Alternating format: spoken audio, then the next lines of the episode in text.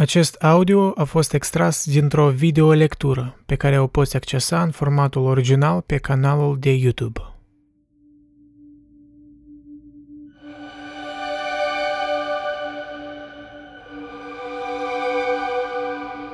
Cum poate să ajute o operă care pledează pentru inutilitate?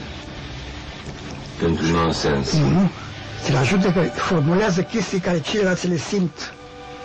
Adică le dau, uh, au, au, au, au uh, o știință realmente, știi, adică, uh, uh, adică s-au regăsit. A fixa disperarea nu este o formă de a o face să funcționeze mai coerent?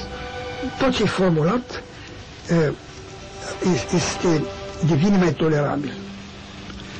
Înțelegi? Expresia e, e, asta e medicamentul. Ce sens are în definitivă să te duci să, să spui unui preot că ai făcut chestia cu tare?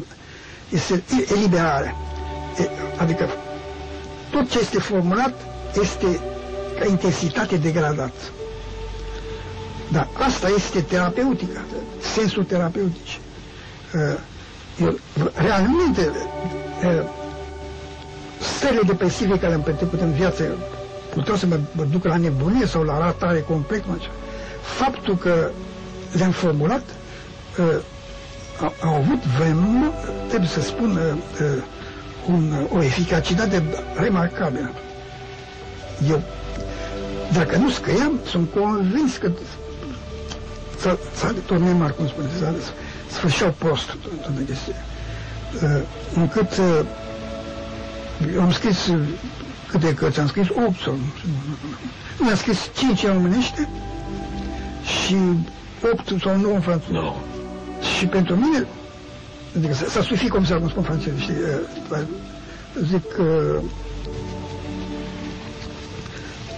adică e, e am citat să, să scriu fiindcă ceva s-a schimbat în mine, adică este un, o, o diminuare. Adică în, materie, în formă de, ca intensitate, în, în fine, ceea ce important este intensitatea unei emoții, unui sentiment, unei... Și când am început să, să observ la mine un, un fel de oboseală sau, nu știu ce, dezgust, uh, dezgust de expresie, să mă înțelegi. Uh, nu mai cred în cuvinte, nu mai sau niciun rest. Uh, și după acest spectacol literatură la Paris, toată lumea scrie dimineața până seara și nimeni nu se oprește. Ok. Data trecută ne-am oprit la pagina 30, 30? Da, 30. Și astăzi vom continua mai departe. Vă mulțumesc pentru feedback, vă mulțumesc pentru comentarii. Văd că a prins la lume și personal mi-a plăcut să... Tare mi-a plăcut să citesc prima parte, era așa știi, pe un, ca pe un val. Nu simțeam că mi era un task complicat, ori că, știi, uneori e fain să ai așa tip de content, personal pentru mine, ca, ca creator, ori mă rog, ca, nu știu cum să mă numesc. Uh, e fain să ai ceva la care poți să te gândești în timpul filmării, știi? Este ceva natural în asta. Dar este ceva fain și în uh, chestiile planificate, articole care le scriu, ori video care le compun, ori podcasturi. De formatul ăsta cu lectură și comentarii îmi place personal, dar nu cu toate cărțile s-ar primi. Și este ceva în Cioran um, care e ca o conversație, știi? Parcă am conversație cu mine însumi când citesc, dar am și conversație cu voi. Deci o simt mai mult ca o conversație. Și asta personal îmi dă plăcere. Bine, eventual voi, cum v-am promis, voi încerca să fac o comunitate, da, cu entuziaști de filosofie ori literatură, dar asta pe 1 iunie, pe 1 iunie va fi. Cel puțin totul va începe de acolo. Dar până ce com- comunicăm prin comentariile de YouTube și, apropo, uh, chatul din uh, Telegram, care deja suntem vreo 60 și uneori avem discuții interesante. Nu datorită mie, apropo, acolo sunt niște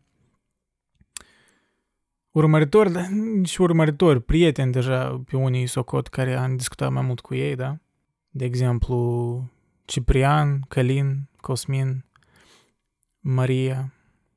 Așa că, salutare, cheers! Dar sper să ne strângem mai mulți, așa, mai activi în următoarele luni. Dar în fine, nu lungesc treaba prea mult. Dați share la acest video, de ce nu? Eu rar spun asta, apropo, eu nu prea... Nu am tendința asta, oh, dați like, dați share. Îmi pare redundant, ori nu știu dacă este și cuvânt în română, îmi pare depresos să spun pentru că e, e subînțeles, dar aparent uneori trebuie de reamintit, probabil. Probabil ar fi o tactică mai bună de... În fine, apreciez oricum uh, faptul că priviți. Dar totuși share-uri și like-uri cred că ajută puțin la algoritmul din YouTube, care pentru mine e un mister, nu știu cum lucrează, dar... În fine, continuăm cu despre neajunsul de a te fi născut de Emil Cioran. Partea a doua.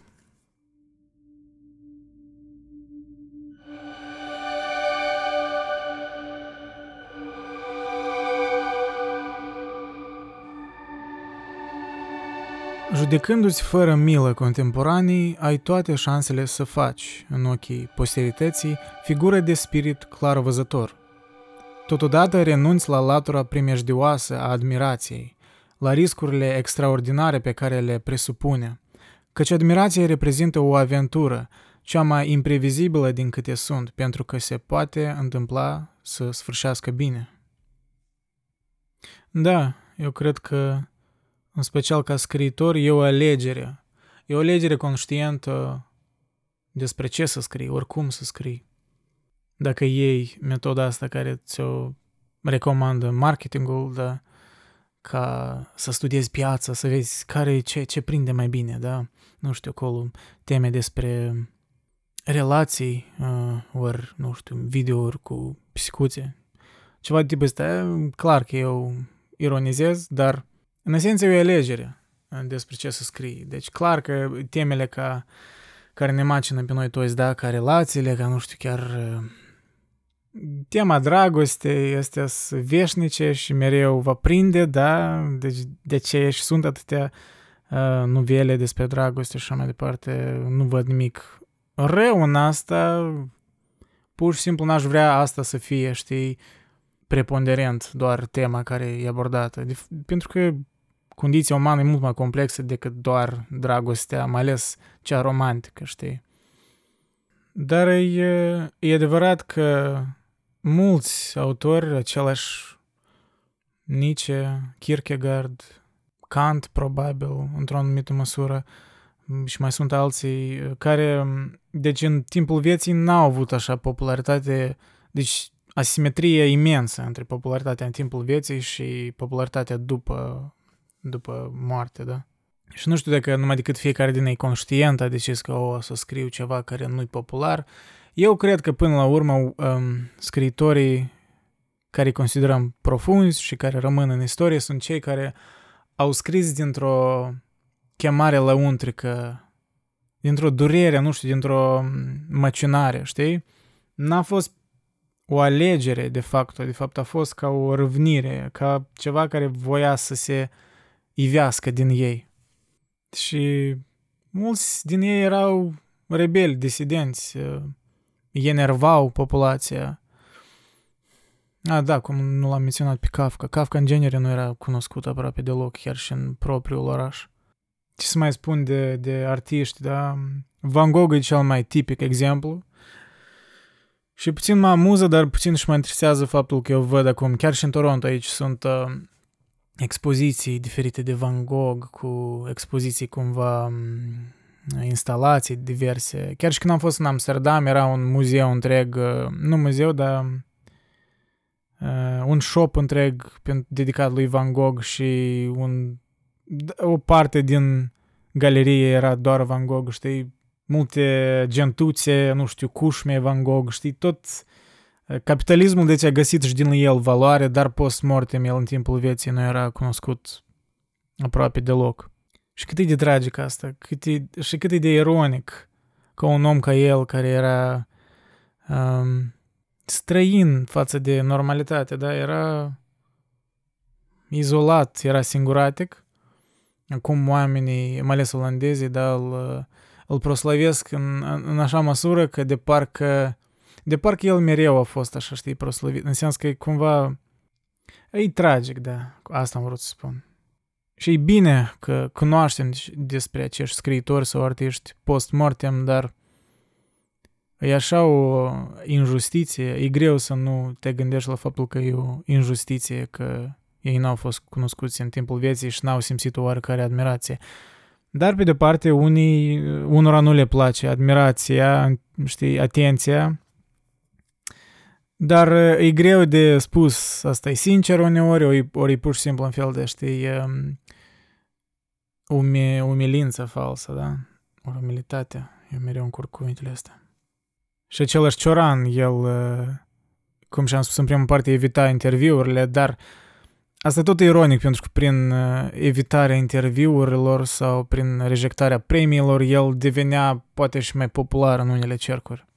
Deci, până la urmă, eu cred că făți uh, lucrul ori creează din dorința sinceră și de, deja restul, percepția publicului, asta chiar e în afara controlului tău. Dar, în același timp, mulți autori aleg uh, să fie admirați în prezent, adică își concentrează resursele pe actualitate.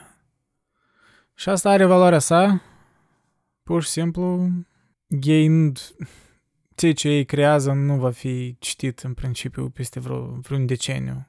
Și unii sunt ok cu asta. Pentru unii arta lor, ori creația lor, e o metodă de a supraviețui, de a... Ori poate ei nu sunt așa de idealiști față de arta lor, poate ei chiar nu se gândesc la reputația post-mortem, că oricum vor fi morți, da, și cred că atei tind să gândească mai mult așa, că oricum nu voi nimeri în rai, ori nu știu, nu voi nu va fi viața după moarte, deci tot ce contează viața de aici și de ce să-mi pasă de reputația mea post-mortem. Dar în fine, eu cred că trebuie de trecut la următorul aforism, că Andrei o să stai așa ore întregi. Ideile îți vin mergând, spunea Nietzsche. Mersul distrage gândirea, declara Sankara. Cele două păreri sunt la fel de întemeiate, deci la fel de adevărate și oricine se poate încredința de asta în răstimp de o oră, uneori de un minut. Da. În experiența proprie, din mers uh, îmi vin uneori idei. Deci mersul îmi ajută să gândesc de fapt.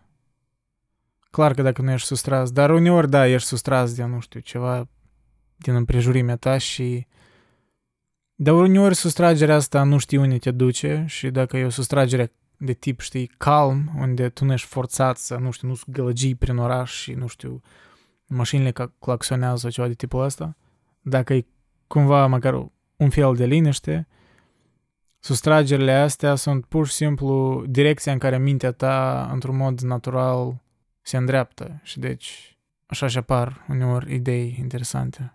Dar nu sigur, după mi se sunt și niște studii neurologice care arată că nu e destul de evident când mergi și la tine se activează alte părți ale creierului ori, mă rog, se activează părțile creierului care sunt uh, responsabile de locomoție, ele se activează mai mult și poate asta cumva influențează... Deci poate creierul tău așa, e, știi, uh, e mai activ. Logic e mai activ, pentru că sunt mai mulți stimuli la care să te uiți. De exemplu, în camera unde eu stau aici, nu sunt foarte mulți stimuli. Nu, ok, sunt multe cărți care pur și simplu mă uit la titluri, mă mai, îmi mai amintesc de vreun autor ceva. Uh, ecranul, telefonul, dar nu e ceva care se mișcă, care nu sunete prea multe. Mă rog, uneori vicina face gălăgie, dar asta e alt, altă treabă. Dar uh, e un clișeu, dar cred că totul în moderație. Cred că uneori avem nevoie de ieșirea asta din rutină, și mersul afară uneori te, te scoate din capul tău, mai ales în uh, timpul pandemiei, în ultimul an. Nu mai e posibilă nicio formă de originalitate literară dacă nu forțezi, dacă nu sfărâmi limbajul. Situația e diferită dacă ne mărginim la exprimarea ideii ca atare.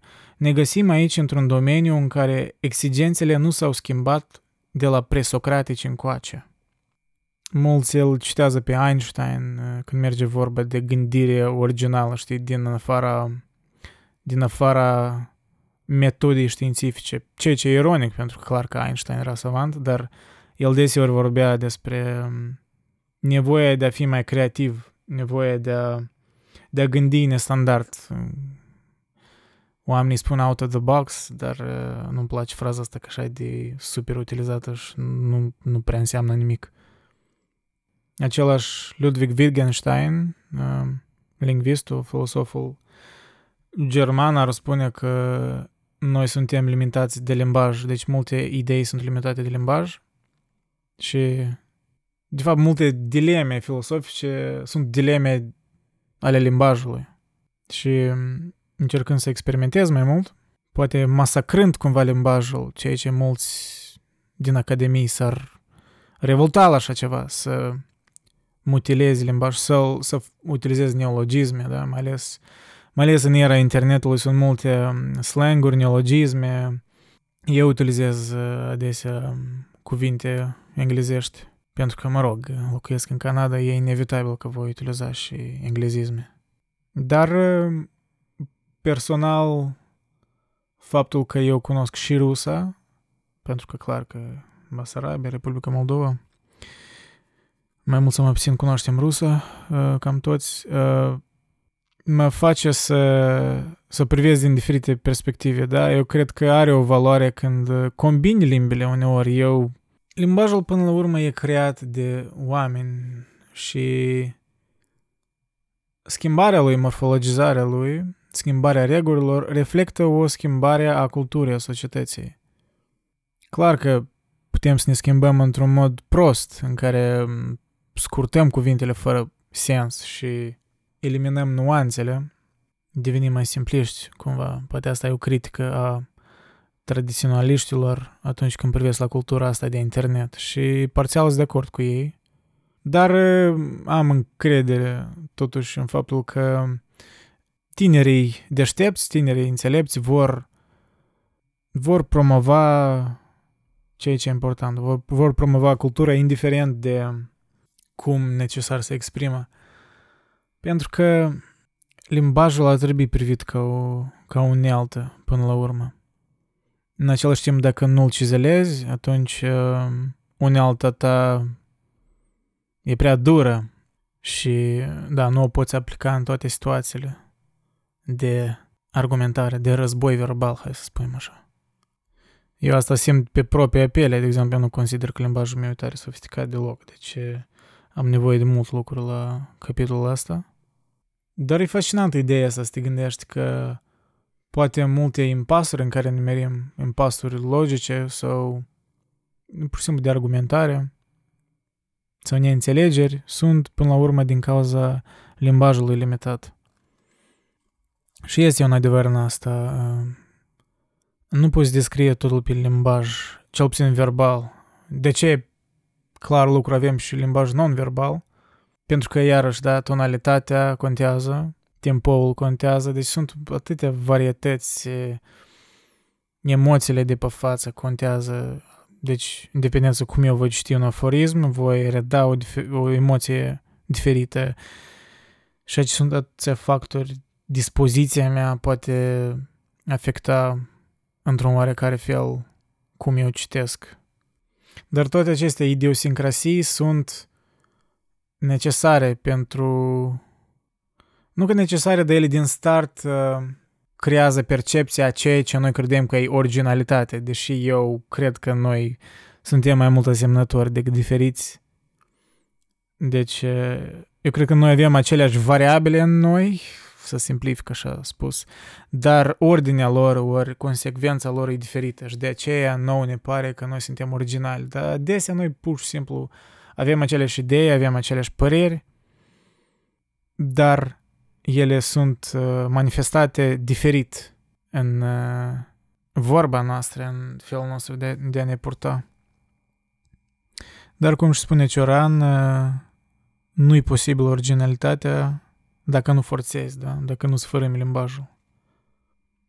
Și uh, el aici menționase și pe presocratici, eu i-am scris și un articol despre presocratici, presocraticii prin asta și erau uh, primii uh, gânditori uh, originali, aș spune, din Occident, pentru că, da, ei au fără presocratici nu era să fie Socrate, de care toți știm, și Plat- Platon, și Aristotel și așa mai departe. Pentru că presocratici erau uh, sălbatici, deci ei aveau niște idei tare curajoase și tare... Na, Thales, de exemplu, primul filosof de, ca, de care cunoaștem din Occident, credea că totul e făcut din apă, dintr-un element. Și ok, sună aberant, dar totul e făcut din atomi până la urmă, știi? A avut el o intuiție interesantă. Sau uh, Heraclit credea că totul e în flux, că totul se schimbă, totul se... nimic nu e static. Și din punct de vedere fizic, fenomenologic, e adevărat, totul e mereu în, în, în mișcare. Deci chiar studiind astronomie și universul, îți, îți dai seama, sunt, dacă știți, vreo patru scenarii despre cum se va finisa universul și toate, toate, fiecare din ele au la baza sa schimbarea. Deci este Big Crunch, pare mi se, când uh, gravitația la stele va crește atât de mult că va trage planetele lângă ele și pur și simplu universul se va crunch, da? Se va, pur și simplu se va strânge și va exploda până la urmă. Clar că se timpuri astronomice care nici, nicio cifră n-ar descrie cât de încet asta s-ar întâmpla. Ori Big Freeze este alta, uh, altă teorie că planetele, uh, deci stelele se vor îndepărta de planete, deci toate corpurile cerești se vor îndepărta și mai mult. Și astfel, evident, dacă nu stele lângă planete, vor îngheța toate planetele și, și universul va deveni mai întunecat. Și efectiv pe, pe cer nici nu ai vedea multe stele. Dar noi, în primul rând, nici nu, nici nu vom ajunge să fim vii în momentul ăla, dar, în fine. Și mai sunt câteva, am uitat celelalte teorii, dar, în fine, orice teorie despre cum se va sfârși universul, ori chiar cum a început universul, are în sine schimbarea, fluxul. Și deci asta e ceva ce intuitiv Heraclit a spus, pentru că a avut curajul să spargă tiparele limbajului, să gândească original, să fie absurd. Să fie absurd, cum spunea Noica în uh, jurnal filozofic. Uh, el de ce admira grecii, că ei, mai ales presocratici, că ei aveau curajul să fie absurzi. De ce nu putem să ne întoarcem în timp înainte de concept, să scriem chiar din simțuri, să notăm variațiile în firme a ceea ce atingem? Să facem ce ar face o reptilă dacă s-ar pune pe lucru. E o perspectivă uh, de asta, un fel de niceanism dus în extrem, da? Un fel de, de, de spirit dionisian dus în extremă, deci totul prin instinct. Așa un scenariu în care noi cam am avea, de exemplu, creierul de reptilă și nu vom avea conștiința asta de sine, da? Nu vom avea neocortexul aici înainte. Și vom trăi pur și simplu din instinct, din uh, fight or flight, da? Din toate astea, mecanismele astea de declanșare. În fine, ca un scenariu ipotetic, ok, dar în realitate... În realitate, dacă nu era să ni se dezvolte neocortexul, noi pur și simplu n-am, n-am avea cartea asta, n-am avea telefonul ăsta, n-am, n-am avea internet, n-am avea nimic și Ciorantul nici, nici nu avea să-ți vină așa un gând în cap. Așa că e oarecum ironic uh, această declarație. Dar e amuzantă. Tot ce poate exista mai bun în noi provine din indolența, din incapacitatea noastră de a trece la acțiune, de a ne pune în aplicare proiectele și intențiile. Neputința sau refuzul de a ne realiza ne păstrează calitățile, iar voința de a da tot ce putem ne conduce la excese și la desfrâu. Tot ce mai bun în noi provine din incapacitatea noastră de a trece la acțiune. Și că neputința sau refuzul de a ne realiza ne păstrează calitățile, în ghilimele calitățile. Da, e, e greu să-ți imaginezi ființa umană fără exces și fără desfrâu, fără, fără frustrări, pentru că multe, multe societăți, multe relații sociale, multe forme de guvernământ, tipuri de economie, ele toate au fost construite nu doar rațional, dar și din răvnirea, din frustrare, din, din proiecte sau intenții care n-au fost duse până la capăt și trebuiau îmbunătățite. Chiar și în, în teoria economică este așa chestie. Pare mi se chiar asta Nassim Taleb în Antifragil, el are teoria asta că mai multe sisteme, de exemplu sistemul osos în corpul nostru și uh, altă tangență, sistemul economic, el are nevoie de, de microtraume. Chiar și sistemul muscular, tot are nevoie de microtraume pentru a crește, pentru a se dezvolta, pentru a se adapta. Și multe crize financiare, uh, multe recidive, da, multe traume mai grave uh, în corpul nostru, de exemplu. Se întâmplă pentru că noi n-am avut microtraumele în trecut. Deci chiar și imunitatea, aceeași chestie cu imunitatea. Dacă imunitatea ta nu e expusă la pericole mai mici și nu își dezvoltă o, o capacitate de a lupta contra inamicilor, da, contra virusilor, bacteriilor și așa mai departe, atunci tu te pui într-o situație mai fragilă și și asta ne-a dus acolo unde suntem. Dar cred că eu am deviat prea mult de la aforismul lui Cearan. El totuși vorbea mai mult de incapacitatea, da, de a trece la acțiune și de a, și, a, și voința de a da tot ce putem care ne conduce la excese și la desfrâu. Deci, oricum, da, oricum este o tangență. Un sistem financiar care care are microtraume, așa spuse, el e ineficient pe o anumită măsură și deci intențiile, proiectele nu sunt duse până la capăt și din aceste microtraume el se solidifică. Mă rog, poate se destramă pe un timp, dar eventual el se îmbunătățește. Și așa și cu societățile culturale, dacă privești la omenire. Și așa și cu corpul nostru. Asta e, asta e poate o idee niciană că ai nevoie de suferință pentru a crește. Poate la Ceran e puțin altă idee, e mai individuală, mai personalizată. Deci eu cumva poate extrapolez prea mult la general, dar cred că am înțeles ce a spus Ceran. Acel glorios delir de care vorbește Tereza de Avila pentru a desemna una din fazele unirii cu Dumnezeu reprezintă ceea ce un spirit secătuit, invidios prin forța lucrurilor, nu-i va ierta niciodată unui mistic. Este probabil ceva similar cu aforismul din prima parte, în care Cioran vorbea despre un călugăr care, odată ce îi plăcea meseria, el era nevoit să se dezică de călugărit și să plece din mănăstire, da? Adică o precondiție a fi un mistic, ori, mă rog, un călugăr, e să nu ai, să nu ai acest glorios delir. Să, să fii în uh, veșnică pocăință, veșnică mântuire.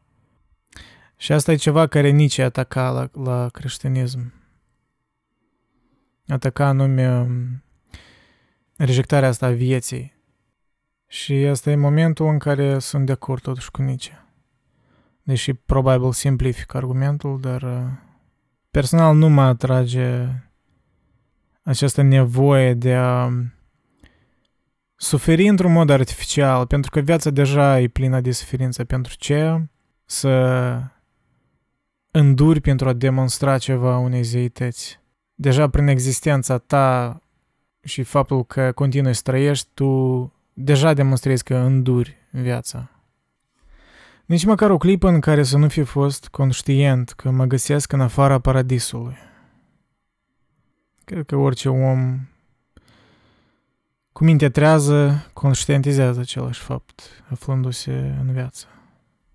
Nu e profund, nu e autentic decât ceea ce ascundem, de unde forța sentimentelor abjecte, Asta deja se seamănă cu ceea ce Sigmund Freud vorbea despre instinctele reprimate, suprimate. Dar auzisem ceva interesant uh, într-un interviu recent de lui Jordan Peterson.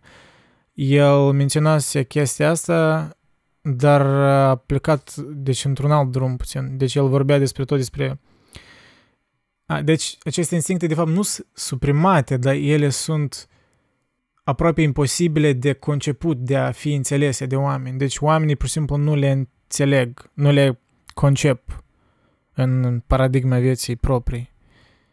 Și deci adesea ele poate nu sunt suprimate, de ele pur și simplu sunt uh, prea abstracte. Uh, da, nu sunt fortificate în ceva exact. Ceva care poți depăși prin pași concreți, cum ar face psihoterapeuții uh, comportamentali. Amanesciri, spune Imitatio, să-ți placă să fii neștiut. Nu ești mulțumit de tine și de lume decât dacă te conformezi acestui precept. Asta e motoul uh, lui Cioran, într-adevăr. Nu-i, plă- nu-i plăcea să fie știut. Ori poate nu-i plăcea să fie prea știut. Uh, deci era un om privat, aprecia, da, viața privată. Da, dar dacă ar fi totalmente onest cu sine însuși, probabil ar admite că el nu scrie doar pentru sine însuși. El scrie și pentru că vrea să fie citit, normal, orice autor vrea. Nu toți autorii sunt gata să sacrifice viața privată pentru asta, poate asta și voia uh, Cioran. Cioran era o fire privată și deci uh, când el spune că da, să-i plac să fie neștiut, e probabil o hiperbolă, probabil el avea în vedere că e, să fii în locul tău privat, dar să fii capabil să scrii și să, să te citească cineva, clar lucru.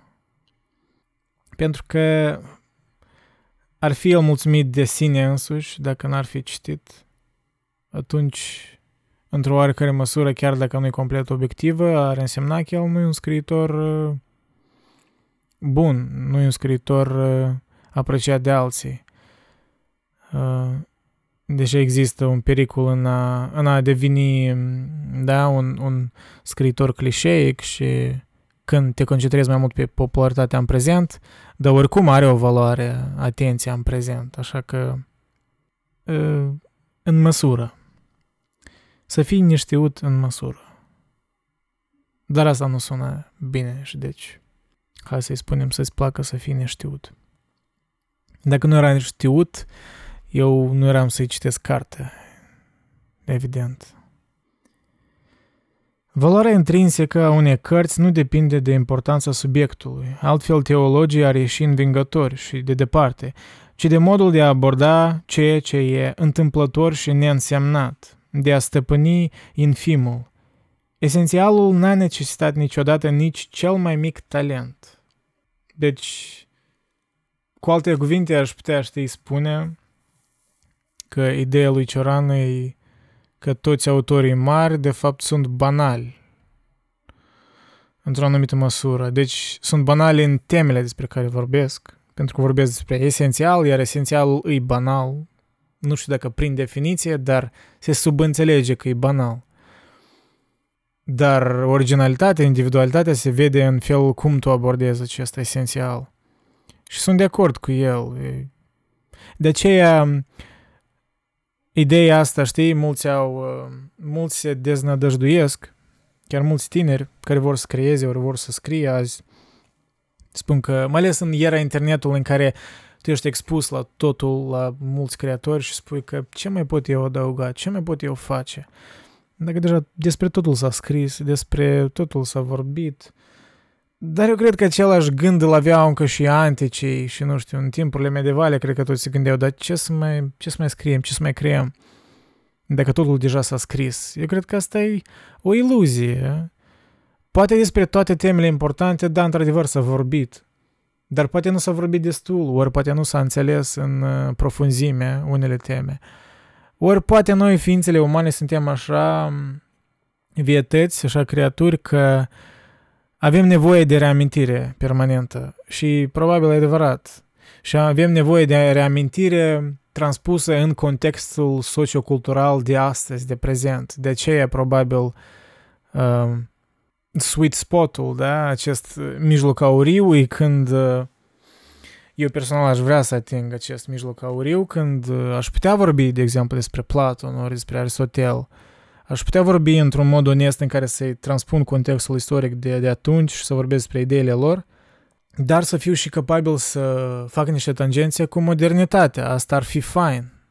Asta e normal. Eu cred că fiecare om vrea oricum să internalizeze ideile care le aude. Eu cred că o pricină din care voi mă ascultați, personal cred așa, e că poate într-un anumit fel îmi reușește câtuși de puțin să, să transpun ideile din trecut în ceva contemporan, dar asta nu e numai decât talent și aici sunt de acord cu Cioran, deci asta nu necesită talent, pentru că asta necesită atenție, asta necesită să tragi atenția la lumea ta înconjurătoare și să faci tangențe cum se comportă oamenii și să conectezi cu niște idei din trecut personalități.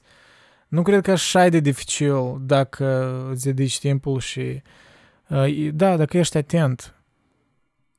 De aceea pe mine personal mă plictisește uh, discuțiile așa mai banale, poate care sunt conectate prea mult cu prezentul, pentru că, mai ales în politică, pentru că multe din ele se repetă într-o oarecare măsură, deși circumstanțele clar că sunt unice în timpul nostru și sunt niște teme ca inteligența artificială și ca criptovalută, de exemplu, care e ceva foarte unic, foarte nou, care, știi, n-ai putea să afli despre inteligența artificială de la Platon, de exemplu.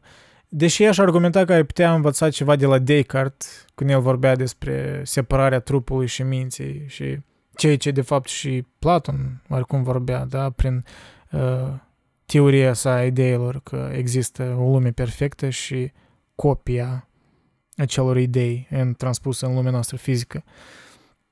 Deci e dezbaterea asta în care ce înseamnă o conștiință. E pur și simplu mintea, deci e pur și simplu o minte care gândește ce ar fi un, de fapt, un, o inteligență artificială avansată, ori e și corpul. Și deci vezi, găsești oricum tangențe și cu teme contemporane, într-o oarecare măsură. Și asta, da, asta nu cred că necesită atât de mult talent, cum spune Ceran. Pentru că asta ține de esențial. Uh, temele de conștiință, ori orice temă filosofică, orice ramă, ramură filosofică, epistemologia, metafizica, etica, ea mereu va fi discutată și rediscutată iarăși și există o pricină din care noi încă îi studiem pe Platon, pe Socrate, pe Kant, pe Nietzsche. Același Cioran, eu cred că se vede cum el nu își pierde din actualitate și mă bucur pentru că noi românii în special trebuie să ne prețuim uh, autorii pentru că cine nu dacă, dacă nu noi. În același timp, Cioran e cunoscut în uh, lumea vorbitorilor de engleză, deci probabil din toți românii, Eliade și Cioran sunt mai așa mai cunoscuți uh, de alții. Dar poate greșesc, poate mai sunt. Nu știu Blagă de cunoscut. Eminescu știu că oarecum e cunoscut, dar nu știu în ce măsură. Știi în ce măsură oamenii cunosc operele. Operele, un cuvânt uh, care nu-i plăcea lui Cioran, îl, îl făcea să vomite, cum spunea. Sentimentul de a fi în întârziere sau în avans cu 10.000 de ani față de ceilalți, de a aparține începuturilor sau sfârșitului omenirii. Mm, e un sentiment care nu-l pot concepe, pentru că cum să concepe așa ceva? Pentru că homininii, adică oamenii timpurii, extrem de timpurii, sute de mii de ani, poate milioane de ani în urmă, chiar înainte de Homo sapiens, nu cred că aveau asemenea gânduri, ori um, erau sustrași de prezent și nici nu aveau așa capacitate cognitivă ca și eventual Homo sapiens. Așa că acest sentiment nici nu știu ce ar prezenta, de fapt. Dar sfârșitul omenirii, cred că multe novele sci-fi ți-ar spune ceva Dar nu cred că ar fi ceva original în sentimentul ăsta. Pentru că mm, în, în, da, în episodul 14 din podcast, în a doua parte, Homo Agresivus, acolo am menționat menționat uh, fenomenul ăsta când uh, pe timp de război, în situații desperate, mulți, uh, deci oamenii tindeau spre instinctele cele mai de bază. De exemplu, când uh, Berlinul pierdu, când, de exemplu, când naziștii deja pierdeau și Berlinul ceda, mulți tineri, mulți uh, soldați uh, au decis să cupleze da? cu, cu femeile, pur și simplu ca un instinct al supraviețuirii, da? să-și, să-și mărească șansele că vor fi mai mulți urmași de ai lor. Asta e ceva tare primitiv. Dar cam asta văd și la sfârșitul omenirii, da? Ce ar face oamenii? S-ar cupla mai mult și ar încerca cumva să-și extindă viața măcar genetic. Dar nu că ei, da, asta e ceva inconștient. E, da, oricum se conectează cu teoria genei egoiste a lui Dawkins, da, selfish gene, faptul că genele ne condiționează să ne comportăm așa uh, ca genele să se propage în primul rând. Deci chiar cu sacrificiul propriei vieți de multe ori. Dacă observi istoria umană, se confirmă această, această teorie pe alocuri. Poate uneori prea spec- speculativă, dar cam asta eu văd, niciun sentiment uh, tare važnic, e mai degrabă niște instincte s-ar uh, pune în evidență.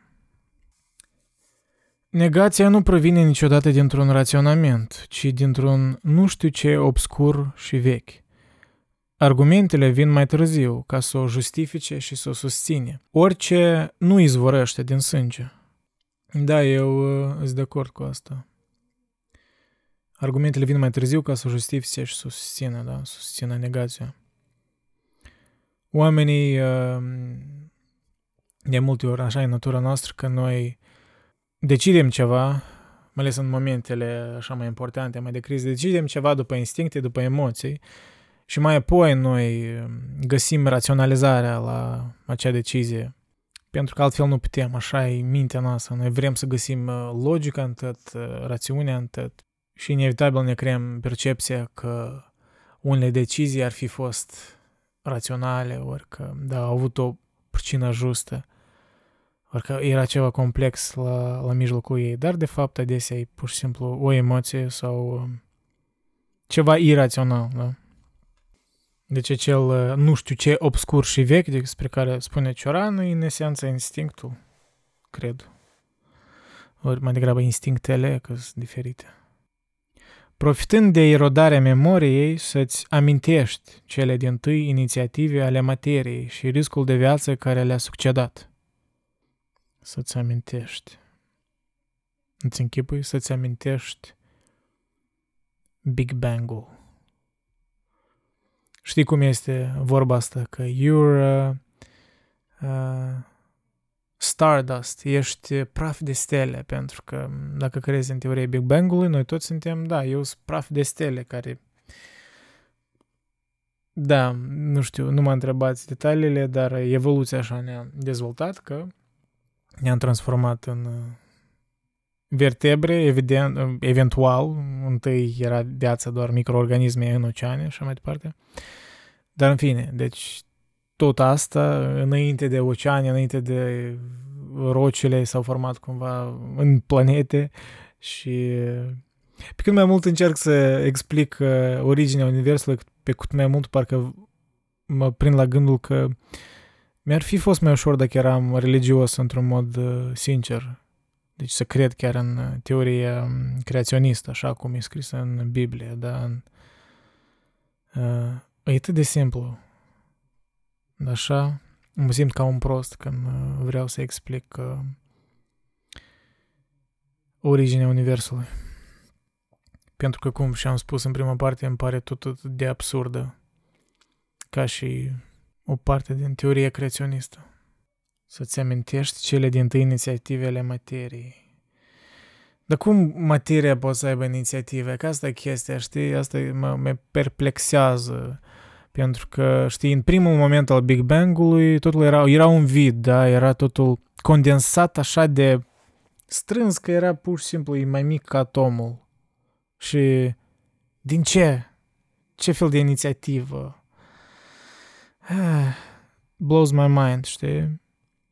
Cum pot să... Așa momente mă prind la gândul, da, cum pot, pot să nu crezi într-un Dumnezeu că ceva a inițiat asta? Cum așa dintr-un vid pur și simplu să...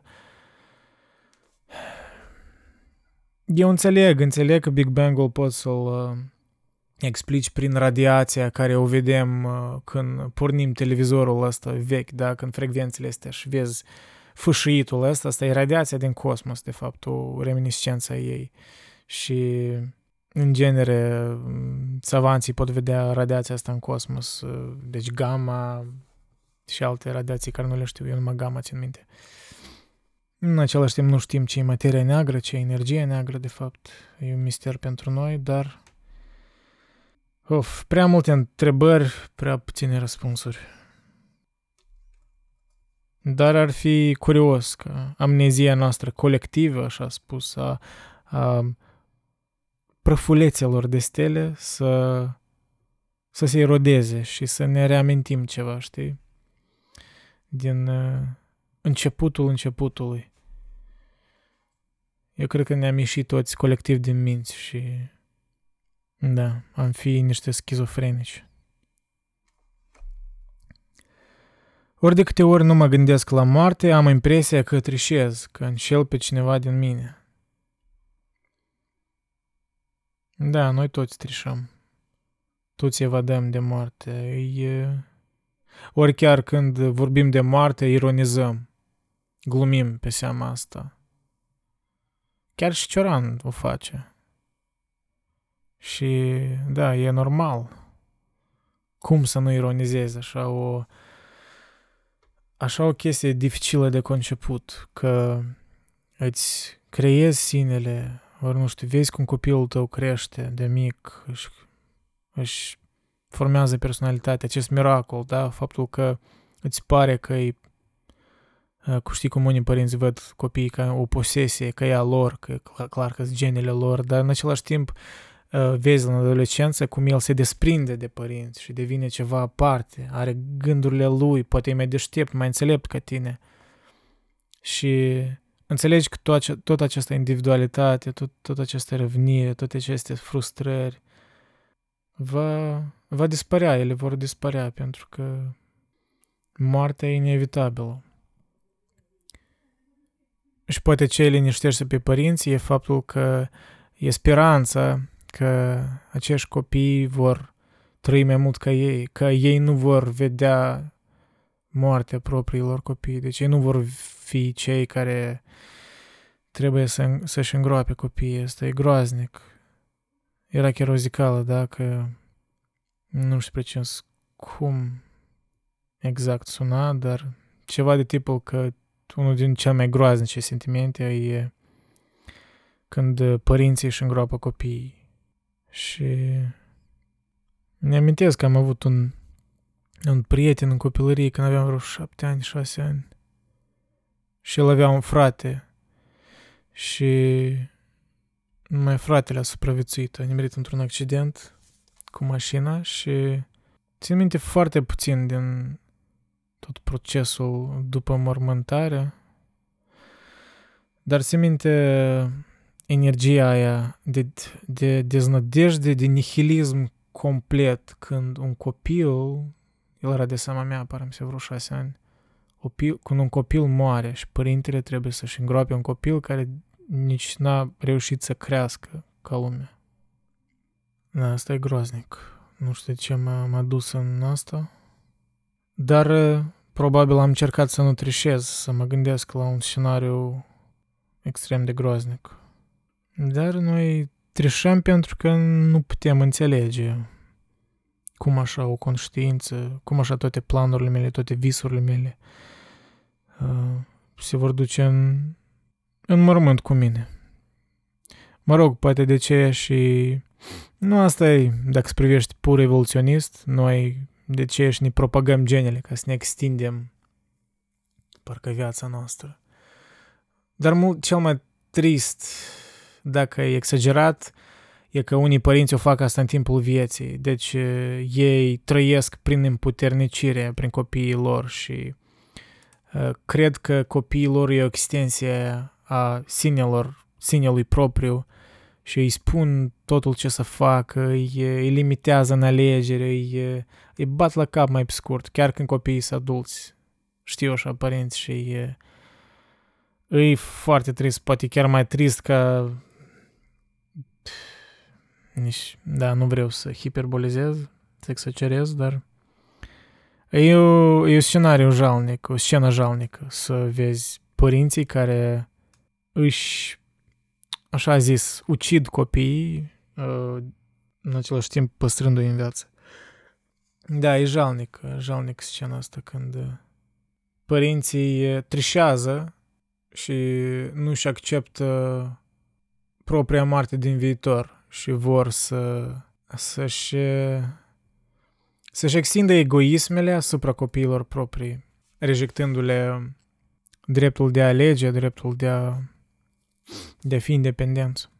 Cred că asta tot e formă de trișare din partea acestor părinți. Tot e o evadare a morții. Există nopți pe care nici cei mai inventivi dintre torționari n-ar fi putut să le imagineze. La capătul lor ești sfărâmat, năucit, rătăcit, fără amintiri și presimțiri, și chiar fără să știi cine ești. Și atunci ziua pare inutilă, lumina vătămătoare, și încă și mai chinuitoare decât întunericul. E ceva ce Cioran a simțit-o des pentru că avea insomnii, dar personal nu mi-a cunoscut sentimentul într-o așa măsură pentru că n-am avut așa insomnii cum o avea el și pot, pot doar să-mi imaginez. Mă cunosc pe mine când nu dorm destul, sunt foarte irritant și da, n-am gust de nimic. Dar ce să mai vorbim de un om care avea insomnii? Un păduche de frunze conștient ar avea de înfruntat exact aceleași dificultăți, același tip de insolubil ca și om. Da, poate unica chestie ce îi salvează pe insecte și animale e că ei n-au conștiință, cel puțin în felul uman în care ne gândim asupra conștiinței. Mai bine animal decât om, insectă decât animal, plantă decât insectă și așa mai departe. Salvarea, tot ce micșorează influența conștiinței și compromite supremația. Tot ce micșorează influența conștiinței și compromite supremația. Da, toate chinurile omenești vin din... Uh, ori vin din conștiință, ori sunt exprimate prin intermediul conștiinței, pentru că, iarăși, noi încă nu cunoaștem ce de fapt înseamnă conștiința. Avem teorii, dar da, uneori îmi pare pur și simplu conștiința îi poate nici nu e o chestie exactă, e o reprezentare personalizată, o reprezentare care o putem percepe, care acumulează toate chestiile alea conștiente procesele ale creierului, gândurile care nici nu înțelegi de, de unde se ivesc, da? Uh, deci le adună și le exprimă în ceva care noi o numim conștiință, nu știu, gândul ăsta, vocea asta interioară. Dar ce înseamnă ea? Dar faptul că ea își... Uh, știi, conștiința asta e ca un președinte într-o țară mm, în care președintele decide mult, știi? Noi, el devine ca un scapegoat, el devine ca un țap ispășitor. Noi vedem acest președinte personalizat și spunem, aha, tu președintele, tu ești de vină pentru că noi suferim în țara noastră. Și conștiința. Conștiința e de vină că noi suferim. Dacă n-am avea conștiință, am fi așa și așa, știi? Am fi oare noi? Mm. Probabil, pentru că n-am fi conștienți de cât de mizerabili suntem dacă n-am avea conștiință. Dar cum e asta să nu ai conștiință? Cum e asta să fii un animal care își trăiește genele, își trăiește instinctele și nu are alte griji? Asta e paradoxul ăsta de... Na, paradoxul conștiinței, că nu știi cum e să noi ca oameni nu știm cum e să fim un animal. Noi putem să ne imaginăm cum e să fii alt om, pentru că e în principiu aceeași ființă, aceeași conștiință, deci noi putem să ne imaginăm. De ce și scriem novele, scriem cărți și uh, simpatizăm, empatizăm cu un personaj, pentru că înțelegem prin ce suferință el trece, da? E ceva universal, dar un animal. Am toate defectele celorlalți și totuși tot ceea ce fac aceștia mi se pare inadmisibil. Da, țin minte aforismul ăsta că în una din seansurile mele de răsfoire acestei cărți inițial am dat de acest aforism și și pare mi se l-am și comentat, da? Pe Telegram, jurnalul meu din Telegram. Huh. No, iată. Am toate defectele celorlalți și totuși tot ceea ce fac aceștia mi se pare inadmisibil. Și eu am comentat. Iată frustrarea veșnică a omenirii, rezumată într-un singur aforism. Conștientizarea propriei decadențe și descărcarea asupra altora în același timp. Un fel de izbăvire de păcate prin împuternicire. Ironizăm, dar nu ne putem include euul în propria ironie. Nici nu de mirare că nu ne putem înțelege între noi, tindem spre și înțelegem ce e aia obiectivitatea, dar suntem limitați de subiectivitatea trupului și minții noastre. Într-adevăr, frustrarea veșnică a omenirii rezumată într-un singur aforism. E și, e și, de fapt, ceea ce îl face pe Cioran apreciat de oameni până acum, tot rezumat într-un singur aforism, pentru că el scrie, e faptul că el scrie despre esențial – de aceea și Cioran atrage nu doar cititori așa mai citeți, da, care citesc mai mult, dar și oameni simpli, care nu prea citesc, da, cărți, dar ori știu de Cioran, ori oricum primesc plăcere dintr-o cărțulie de asta de aforisme de Cioran. Și în același timp uh, Cioran nu-i într totul banal, deci chiar dacă vorbești despre poate teme banale, o face într-un mod original, cum și spunea.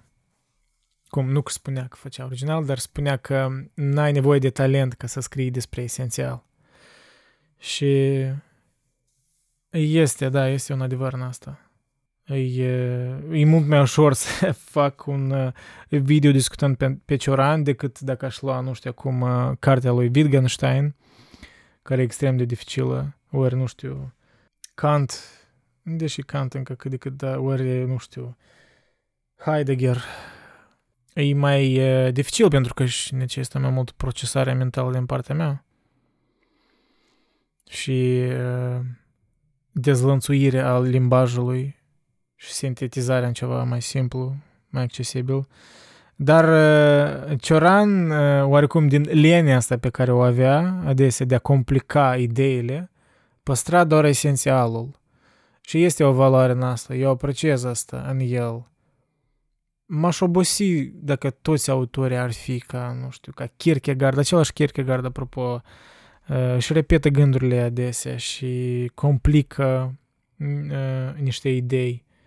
Complică într-un mod nu într totul necesar.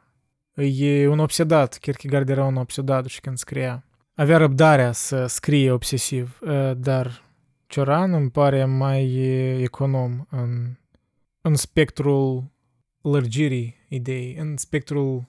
Ce vreau să spun? Cioran nu considera că era atât de important să extinzi o idee în particularitățile despre care noi oarecum da, da, eram să... Deci, particularitățile la care oricum noi eram să ajungem dacă înțelegem pe deplin esențialul despre care el vorbește în aforismele sale. Cam asta cred că. El avea încrederea în noi ca cititori, ca noi să ducem gândul mai departe. Nu știu de conștient ori nu, poate iarăși din lenea sa, cum și-a spus.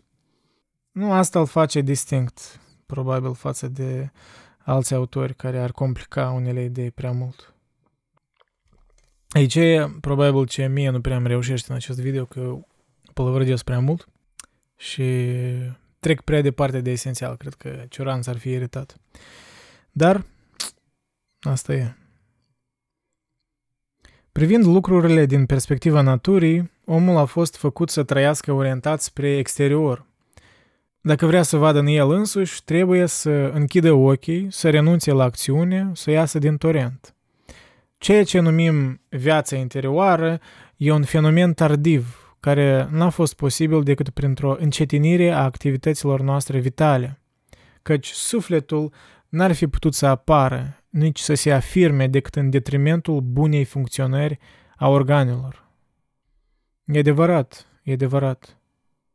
E o pricină din care în Grecia antică filosofia a fost dezvoltată și s-a născut în așa, în așa fel, pentru că grecii aveau timp să piardă timpul, cum unii ar spune, să experimenteze în gânduri și să-și, să se dezbată, să...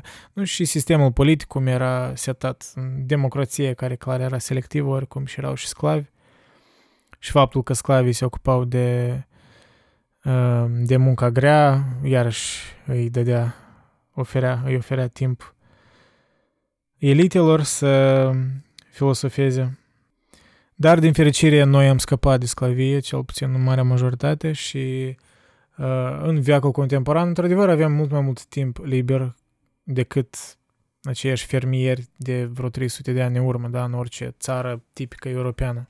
Și atunci a fost, s-a coincis cu nașterea romantismului, nașterea literaturii așa, nuvelelor, uh, nuvelele au devenit mai populare.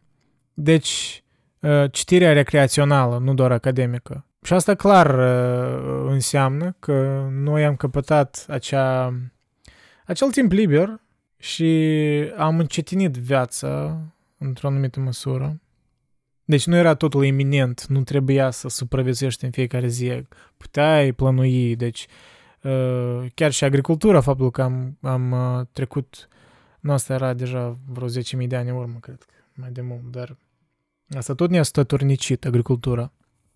Faptul că putem, uh, putem strânge recoltele, putem plănui, asta ne-a oferit timp să, să nu mai trăim atâta în urgent și să ne deconectăm de fiziologia noastră, să abstractizăm mai mult. Da, nu era să fie posibil.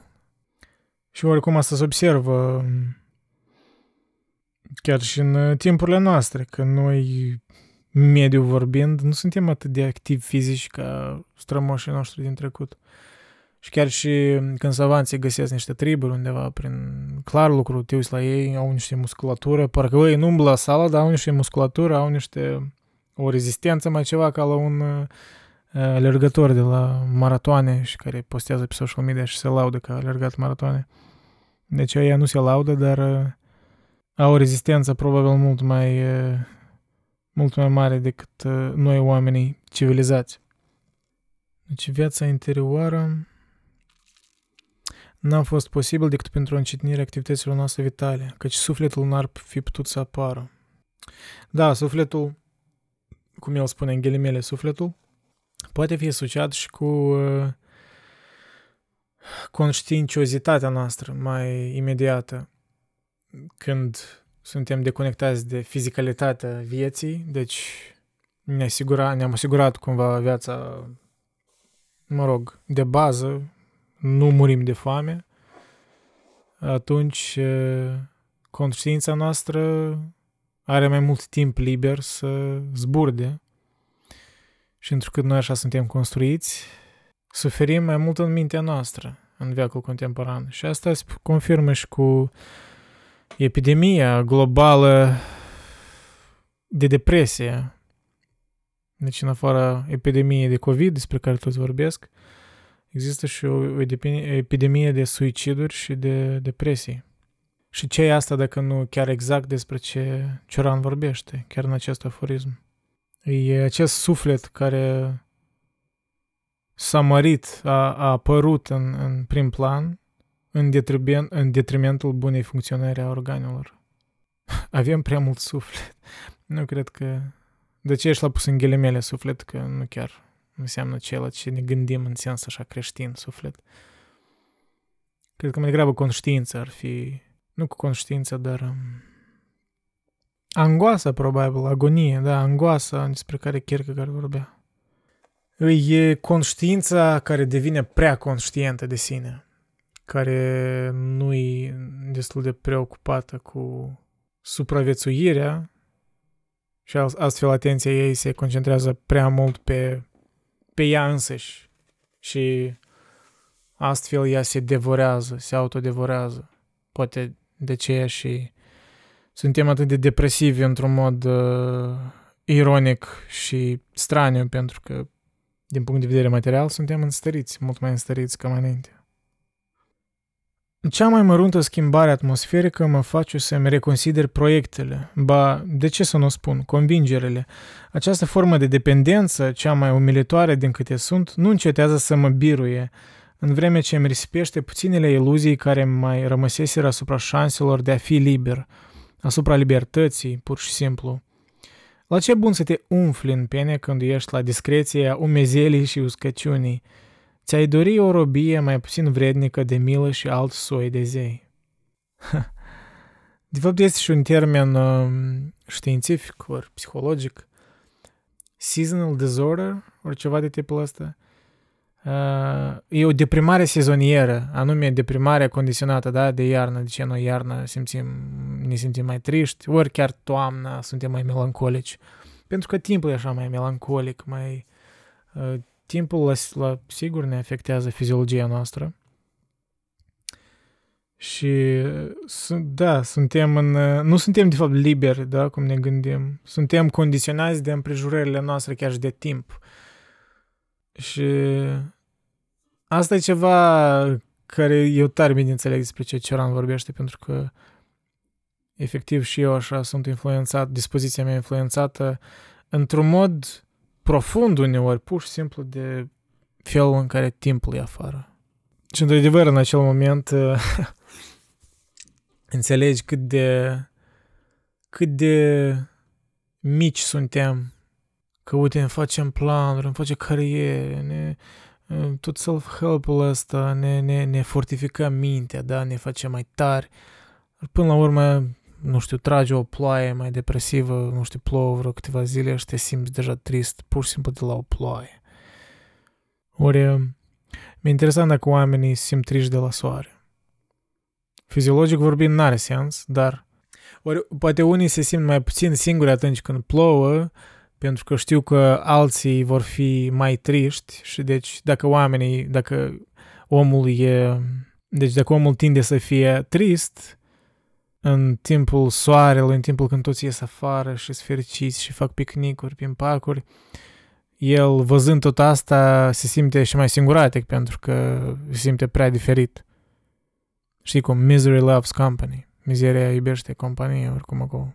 Parcă aș vrea să spun că am simțit asta uneori. De fapt îmi place, nu aș spune că îmi place timpul ploios, dar îmi place timpul înainte de ploaie. Cred că asta e nu numai eu. Știi, înainte de furtună, mai ales vara. Fascinant. Și îmi place sentimentul de viscol iarnă, dar când ești înăuntru și când nu trebuie să cureți mașina dimineața, da? E fascinant să te gândești cum unele poezii, poate unele, unele opere de artă au fost uh, compuse, au fost scrise, au fost desenate în, uh, într-un anumit timp. Și cum noi nu luăm asta în context. Dar de fapt de ce nu luăm? Cred că luăm.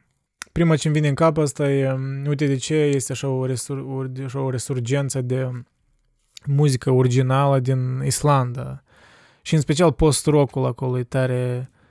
Nu știu dacă ei au dat noștri post-rockului, dar ei însuși geografia Islandei, pustietatea asta anume de iarnă, pustietatea asta și spațiile deschise se combină perfect cu post-rock-ul, care e așa un, un rock ca o sinfonie, de fapt, știi, așa e tare distanțat, cu mult reverb, cu multe efecte, deci nu-i rock în fața ta, așa, să te, să te zdruncine, așa e mai melancolic. Și deci o, o direcție întreagă de muzică e condiționată de, pur și simplu de timp, de geografie. Nu, asta cred că e, da, asta e, de fapt nu e un gând original, pentru că observi asta chiar la dispoziția populațiilor. diferența de temperamente între europenii nordici, scandinavii, cum se așa mai izolați, mai închiși, mai modești, și spaniolii, da, de exemplu, italienii din sud, sunt mai vorbăreti, sunt mai zâm- zâmbitori, sunt mai gălăgioși. Da, are sens. E, e timpul, la sigur, și dacă te gândești, Cioran vorbește doar despre dispoziția lui individuală, dar cum de-a lungul generațiilor timpul creează și uh, schimbă, da, modelează, modelează comportamentul unei etnii în dependență de geografie, mai ales dacă oricum morfologizează comportamentul unei etnii dacă ea ar fi migrat în altă parte. E interesant să te gândești la asta. Poate, poate și sunt studii despre asta, dar în fine, astăzi așa mai la suprafață discutăm despre asta. Dar cum și spune Cioran, asta într-adevăr e o robie să fie la discreție umezelii și uscăciunii, cum el spune. Asta e una dintre robii pe care oamenii o au. Ești la discreție nu, nu numai a timpului, dar a multor chestii în viață. E inutil să-ți iei zilele, pentru că întotdeauna o faci prea târziu. Pare mi se amuzitul și o parafrazare la e, e inutil să, să te ucizi. Nu sună mai, mai dur, poate, să-ți iei zilele. Să-ți iei zilele, ce vorbă. Ce eufemism a sinuciderii. Să-ți iei zilele. Nu, asta e Cioran. El, cât a vorbit despre moarte și sinucidere, n-a făcut-o, evident. A trăit până la cât 80 ceva de ani. Și aș spune, poate așa o temă cam morbidă, dar există o diferență între o sinucidere emoțională, pe val de emoții, și una plănuită, minuțios, într-așa fel parcă o face, îi expune trivialitatea însuși actului. Trivialitatea, dar și gravitatea lui. Ori poate îi scarde din gravitate când e atât de calculat și plănuit. Pentru că există multe cazuri când oamenii chiar plănuiesc, scriu scrisori întregi, nu știu, transferă banii oamenilor apropiați înainte să sinucide. Deci nu, tot, nu toate sinucidele sunt făcute din moment, din, din valul de emoții. Sunt unele planificate așa metodic. Dar așa oamenii parcă au o diligență de a, de a-și urma convingerile. Un om care a decis că vreau să mă sinucid, el probabil o va face așa metodic, cum spun, dar unul care tinde să-și schimbe părerea permanent, să se contrazică. Probabil ca Cioran, de exemplu, nu știu dacă el a considerat într-un mod serios sinuciderea, poate așa, o discutat despre ea, dar felul în care el a exprimat asta, că e inutil să-ți iei zilele pentru că totdeauna o faci prea târziu, presupune o anumită emoționalitate, ori presupune o dependență de starea cea emoțională din moment care l-ar face să facă așa ceva. Dar poate presupune și o deconectare de emoții. Dar poate eu complic prea mult, poate el pur și simplu a ironizat aici. Poate e pur și simplu o glumă morbidă. Dar eu cred că e o exprimare, știa, e diferența între imaginație și realitate. Poate mulți romantizează sinuciderea și se gândesc că e ceva care, nu știu, va demonstra multe altora, va, va fi ceva ca o declarație și când ajungi în momentul când vrei să te sinucizi, îți dai seama că trebuie să te gândești la niște mărunțișuri cu efectiv de unde să iei curea care e destul de scurtă ori lungă ca să te gâtuie, știi? Of, poate mă duc prea, în prea multe detalii, dar înțelegi ce spun? Adică și atunci devine deja prea târziu pentru că îți trece emoția. Eu speculez pentru că n-am avut gânduri de sinucidere, dar parcă îți pare, parcă îți vine o, leme, o lene, o lehamete, știi? Îți, îți dai seama că și sinuciderea e un lucru. Iar dacă n-ai gust de viață și acel lucru e, e prea mult pentru unii și oricând n-ai decide-o, ar fi, după cum el spune, prea târziu. Și deci dacă e prea târziu, care e sensul? Might as well live. Da, așa un self-help, o motivație de la Cioran.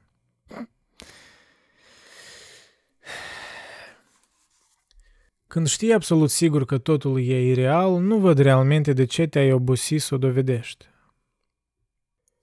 Da, pentru că dacă încerci să dovedești ceea ce e real, tu deja te contrazici. Pentru că tu, încercând să dovedești irealitatea, tu o faci într-o paradigmă reală, ori tu admiți că ești un ipocrit. Deci dacă crezi că ceva e real, tu pur și simplu nu vorbești despre asta. Asta știi că oamenii care afișează într-un mod deschis că nu-mi pasă ce cred alții despre mine. Dar dacă nimeni nu i-a întrebat de ce îi spun asta, știi? Asta e ca o mantră, ca o auto-înșelăciune. Deci dacă păsarea e ireală, atunci de ce o menționezi? Asta se subînțelege.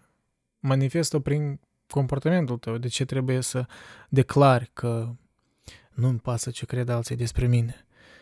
E adesea am observat asta. Oamenii care spun asta, de fapt, lor cel mai mult le, le pasă. Și asta e ironic. Pe măsură ce se îndepărtează de momentul răsăritului și înaintează în zi, lumina se prostituează și nu își obține iertarea, etică a crepusculului, decât în clipa când dispare. Lumina se prostituează și nu își obține iertarea, decât în clipa când dispare. Cioran, ce ești de bizar. În scrierile budiste se vorbește adesea de abisul nașterii. E într-adevăr un abis, o prăpastie, în care nu cazi, ci din potrivă, din care ieși, spre marea pagubă a fiecăruia. Abisul nașterii. La intervale din ce în ce mai rare, izbucniri de recunoștință față de Iov și Șamfor, față de vociferare și vitriol se referă la Nicolas Chamfort, un scriitor din Franța, care s-a sinucis. Hmm.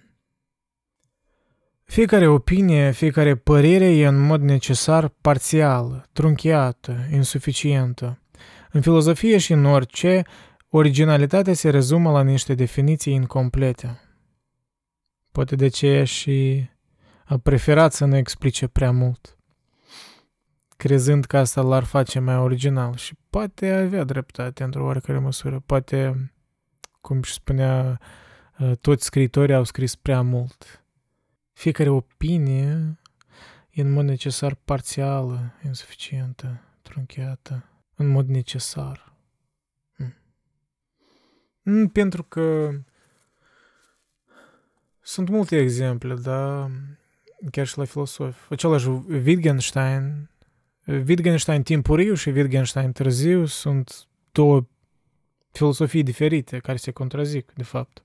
Și mulți autori, tot așa, știi, privesc la operele lor inițiale ca ceva diferit care, cu care adesea nu sunt de acord. Eu, de exemplu, nu sunt de acord cu unele chestii care le-am spus în podcasturile timpurii. Deci eu, da, înțeleg sentimentul ăsta. Adică opinia ea niciodată nu e finală, pentru că ea e o opinie, o părere și eu conștientizez că eram opinionând, eu pot să-mi schimb opinia, poate nu într-un mod radical în viitorul apropiat, dar în amănunte și peste un timp mai îndelungat pot să-mi schimb opinia complet, cine știe. Ar fi naiv să mi-asum că orice spun acum, asta e opinia finală, știi? De aceea, da, eu, eu cred că trebuie să fii selectiv în, um, în ce declar tu că ești cert. Pentru că asta e, o, e ca un angajament care tu de obicei nu, l-ar, nu l-ai putea îndeplini, nu l-ai putea um, manifesta în realitate. Tu îți uh, supraapreciezi uh, capacitatea ta de a rămâne consistent în viitor. De ce, da, trebuie, cum și spune Cioran, trebuie să se conștientizezi că în, în mod necesar Uh, orice opinia ta e din start insuficientă și tu trebuie poate să gândești să o cizelezi, să o completezi mai apoi, dar nu ți asuma că ea e finală. Dar e dificil, pentru că atunci tu cazi în, um, în plasa, poate, știi, um, abstractizării. Deci, nu poți, uh, dacă crezi că nimic nu e suficient ce faci, tu nu poți opiniona în genere. Deci trebuie să ai o oarecare convingere când uh, opinionezi. Și cred că ai fi capabil să ai o convingere mai uh, certă dacă uh, ești ok cu gândul că vei fi considerat prost mai târziu, ori chiar singur te vei considera prost. Chiar și Epictet pare mi se avea vorba aia, uh, ca să crești, ca să te dezvolți, trebuie să, da, să fii împăcat cu gândul că vei fi considerat prost. Dar asta pe de parte vine împotriva naturii noastre. Nu vrei să tinzi să fii considerat prost, știi? Cine vrea asta? Eu cred că oamenii care vor asta ironic o vor, poate, nu știu, ori într-un mod masochistic. Uh, evident, eu nu vreau să fiu considerat prost, dar înțeleg că vor exista momente și I guess I'll need to live with it, știi? Nu va trebui să mă împac cu asta.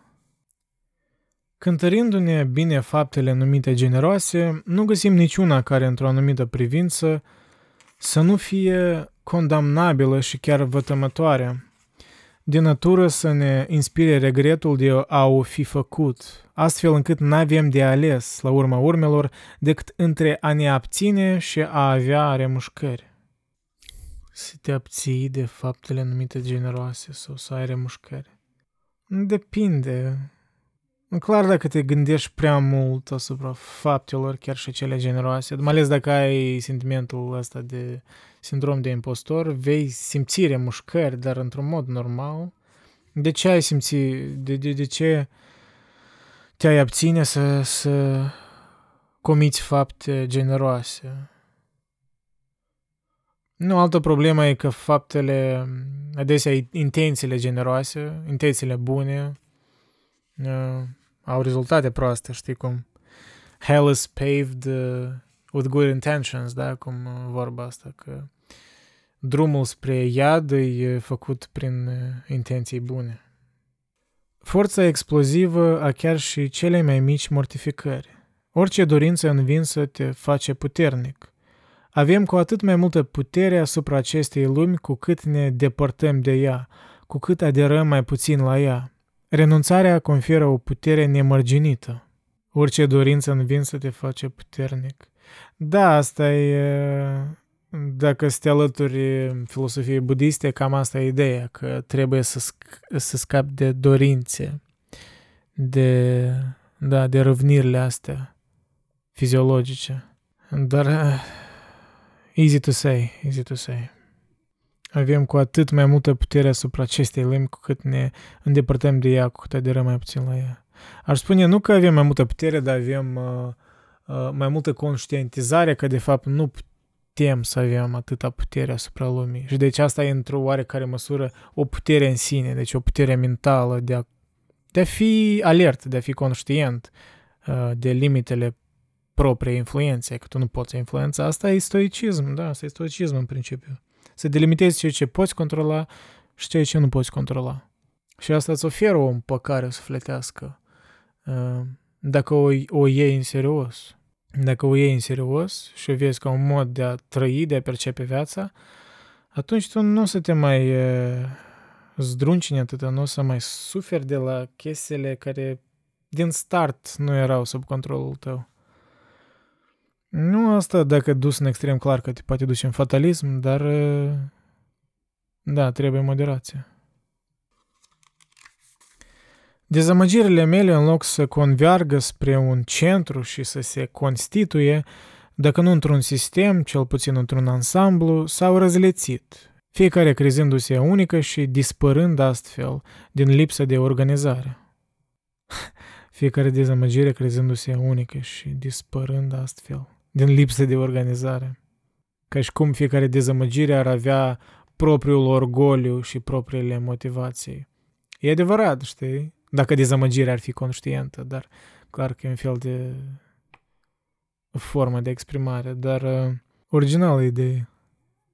Pentru că fiecare dezamăgire presupune în urma ei niște așteptări care n-au fost depăși, care n-au fost uh, întâlnite, da? Uh, și fiecare dezamăgire, da, deci fiecare așteptare era un proiect aparte, ele de obicei sunt deconectate și fiecare dezamăgire e o sintetizare a, a unor așteptări care n-au fost uh, împlinite. Și deci fiecare pornesc, da, din, dintr-un, uh, dintr-o origine aparte. Și ele din start, da, ele nu pot fi organizate. Chiar dacă în același timp, știi, fac parte din euul tău. Reflectă ceva comun uh, din euul tău, ceva din caracterul tău.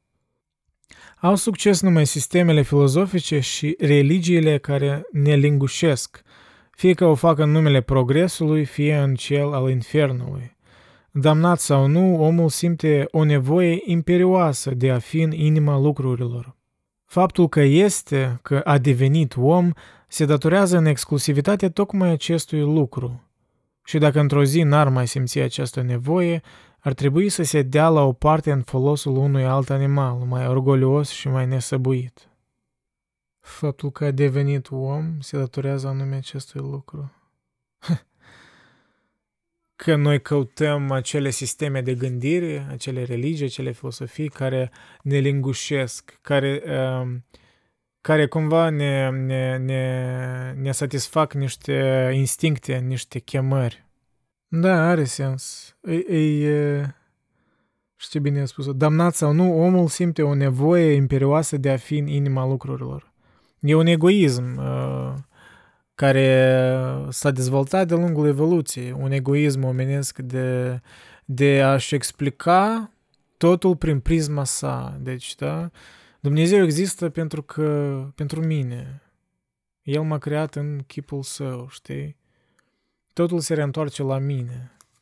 Dar asta e esențial, știi, egoismul este esențial în, uh, chiar din punct de vedere a biologiei evoluționiste, e esențial în supraviețuirea noastră, noi așa am ajuns așa departe. Cum și spune, dacă, da, dacă omul n-ar mai simți această nevoie, ar trebui să se dea la o parte în folosul unui alt animal mai orgolios și mai nesăbuit. Exact, asta e, așa funcționează natura să observi și ierarhiile din uh, rândul altor animale. Fiecare animal sau insectă care se află la topul unei ierarhii, el are o, o sete, o, o nevoie da, imperioasă de a fi în inima lucrurilor. Deci poate aceste animale n-au sisteme filozofice sau religii, dar, uh, mă rog, au niște instincte care Uh, poate la animale, într-un mod mai direct, vezi conexiunea între instincte și această nevoie. Deci instinctele sunt exprimate mai direct la animale. De la noi, instinctele sunt raționalizate cumva prin, prin sisteme de, de gândire, deci noi mai pe oculișuri ajungem uh, la miezul acestei nevoi. Dar la, la, în esență, noi tot căutăm să ne satisfacem uh, nevoia asta de a fi lingușiți, cum spune Cioran. Avea repulsie față de adevărurile obiective, de corvoada argumentării, de judecățile logice elevate. Nu-i plăcea să facă demonstrații, nu ținea să convingă pe nimeni. Celălalt e o născocire de dialectician. Pare mi se se referă, nu știu, pot să greșesc, dar la Platon, la dialogurile lui Platon, una din criticile cele mai populare către Platon e că el simplifica contraargumentele. El, deci el îi făcea pe oponenții lui Socrate cam prea prostănaci. Ei existau ca niște scheleturi mai degrabă decât ființe în, în plină carne. Niște sparring parteneri, știi? dar nu oponenții demni, de fapt.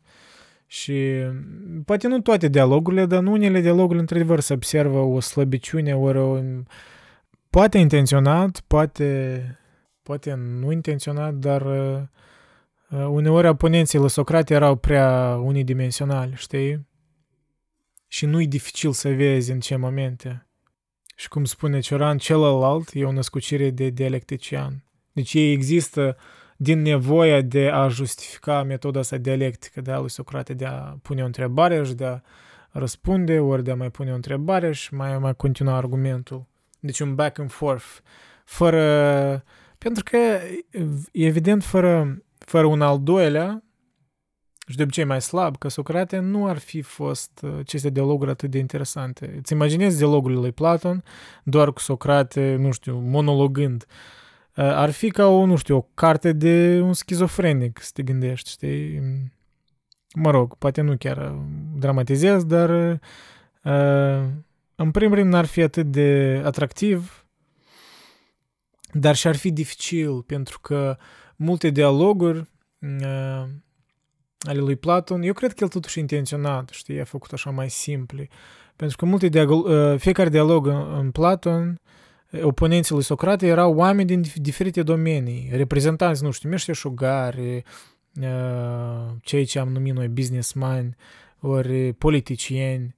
Deci fiecare dialog avea oameni din diferite ramuri sociale și asta mm, universaliza materialul lui Platon. Poate îl făcea mai popular între oamenii din Grecia de atunci, din Atena. Da, interesantă, interesantă temă. Eu cred că asta e o temă care e dezbătută până acum în, între academicieni care îi, îi studiază textele lui Platon și dezbat originea lor și intențiile lui Platon. Dar, nu știu, poate voi ați știt măcar câteva dialoguri de lui Platon și care, care e părerea voastră? Mi-ar fi interesant. Credeți că Platon a simplificat și dumbed down uh, intenționat oponenții lui Socrate? Ori el chiar, sincer, a încercat să să-i dezvolte, pur și simplu poate nu i-a reușit. Eu cred că mai degrabă prima variantă. Eu cred că Platon era inteligent, destul de inteligent să, să, înțe- să înțeleagă, de fapt, puterea retoricii care tot o critica, cum critica sofiștii care erau într totul retoricieni, într-un fel. Dar, în același timp, el s-a învățat ceva de la sofiști. Pe alocuri a utilizat retorica și Platon. Pe alocuri, destul de des. Și retorica, scopul ei e să convingă. E, nu, nu e necesar întotdeauna să spună adevărul suprem, adevărul total. E să convingă unul din motivele din care politicienii contemporani aproape totalmente utilizează doar retorică, ori dacă nici n-aș spune retorică, e să adesea aberații, nici, nici măcar retorică. Dar oricum, da, e o formă de retorică, o formă de a convinge, nu o formă de a căuta adevărul. Dar Platon ar putea argumenta că el a utilizat retorica doar pentru a ajunge oricum la adevăr, la adevărurile pe care el le credea, pentru a, a întări argumentele lui Socrate, care, mă rog, pentru el era cel mai înțelept om, da, din Atena. Cu cât ești mai nedreptățit de timp, cu atât mai mult vrei să evadezi din el. Faptul de a scrie o pagină fără cusur, o frază numai, te înalță deasupra devenirii și stricăciunilor ei – Transcende moartea căutând indestructibilul prin cuvânt, prin simbolul însuși al caducității. Caducitatea, dacă vă n-ați cunoscut, eu nu știam ce înseamnă cuvântul ăsta, e netrăinicie. Transcende moartea căutând indestructibilul prin cuvânt, prin simbolul însuși al caducității sau netrăiniciei. Cuvântul ca da, simbol al netrăiniciei. Pentru că cuvântul e maleabil. Pentru că cuvântul face parte din limbaj. Hm. Da. E o admitere, parcă e admiterea propriei slăbiciuni din partea lui Cioran. Slăbiciunea asta de a, de a scrie o, o pagină, o frază numai, da? Cu scopul de a te înălța deasupra devenirii și stricăciunilor ei. Deci tu scriind mai, mai aforisme mai scurte și gândurile um, rezumându-le în esențial, tu nu simți trecerea timpului atât de mult, poate. Poate așa gândea el. Nu vrea să-și amintească că n-are destul timp, pentru că dezvoltând doar o idee în ceva mai complex, tu îți dai seama că aha, trebuie să privesc și la argumentul ăsta, la contraargumentul ăsta, necesită timp, necesită plan, plan, planificarea. Iar el nu voia asta, el, cum, cum și spunea, era deja obosit și a vrut să, să să scrie doar esențialul și să uite de ea, știi? Să o lase într-o parte și să, nu știu, să mediteze asupra următorului aforism. În esență e din cauza lenii, dar e curios că el conștientizează asta. Nu poate nu spune că e lene, dar cam asta se subînțelege. În chiar miezul unui eșec, în clipa când rușinea e pe punctul să ne doboare, ne apucă pe neașteptate un acces de trufie, care nu ține mult, doar cât să ne golească, să ne lase fără energie, să facă să scadă, odată cu forțele noastre, intensitatea propriei rușini. Trufia care apare atunci când simțim rușinea. Și trufia să ne scadă, deci trufia apare cu scopul de a ne scade intensitatea propriei rușini. Ce bine descris. Da, miezul unui eșec în clipa când rușinea e pe punctul să ne doboare. Ne apucă pe neașteptate un acces de trufie. Ca o armă care să ne protejeze demnitatea, ori da, să ne protejeze încrederea în sine. Ori statutul în fața altora, statutul ierarhic. Mă gândesc la Homo agresivă la seria de podcasturi care am început-o. Era o temă anume legată de cum uh, chiar unii greieri, când se luptau între ei, se luptau diferit atunci când erau și alții greieri care observau un fel de luptă demonstrativă, ca să demonstreze că eu sunt bun în ierarhia asta, uite, eu am statut, știi? Depuneau mai mult efort, erau mai agresivi unii greieri. Și așa și aici, trufia care apare atunci când rușinea e pe punctul să ne doboare. Da, trufia ca un uh, de, mecanism de defensivă, ca o armă. Dacă moartea e atât de cumplită pe cât se pretinde, cum se face că, după o anumită vreme, socotim fericit orice individ, prieten sau dușman care a încetat să trăiască? Da, bună întrebare. Nu odată mi s-a întâmplat să plec de acasă, pentru că dacă rămâneam acolo, n-aș fi fost sigur că mă puteam împotrivi vreunei hotărâri subite. Pe stradă ești mai liniștit, pentru că acolo te gândești mai puțin la tine însuți. Și totul slăbește și se estompează, începând cu dezordinea. Să ieși pe stradă ca să te sustragi de, de tine însuți. Da, asta e, asta e un răspuns la vorba aia care, în prima parte, citatul ăsta lui, care credeam, cred că e Blaise Pascal, da? Că toate problemele omenirii vin din cauza că omul nu e capabil să rămână în, în liniște în, într-o odaie. Deci în liniște cu propriile gânduri. Și Cioran demonstrează că nu poate, e dificil. Uneori e nevoie de pauză. E nevoie de sustragere. Sustragerea exprimată prin anume dezordine care observi în stradă. Ori dezordine în alți oameni, poate. Asta e motivul din care nouă ne, ne place noutățile șocante. Cu, ori, a, știți în magazin când te duci și nu știu cum în România, de aici în, în Nord America, în Canada în special, da și în Europa, cred sunt magazine de astea care nimeni, nimeni îți pare că nu le citește, dar le pune doar acolo la când deja plătești pentru produse și scrie, nu știu, Angelina Jolie s-a despărțit de Brad Pitt sau ceva de tipul ăsta, știi? Oh, s-a îngreșat, cineva s-a îngreșat, cineva tare populară și frumoasă, oh... Și anume satisface sentimentul ăsta de, a, și ei sunt mizerabili și ei sunt normali. Huh, nu sunt singur, știi? Este și dezordine și la ei în Hollywood. E cam sentimentul ăsta. De a scăpa de, da, de propria... de propriile neajunsuri. Ori de a-ți redirecționa mintea, gândurile spre alții.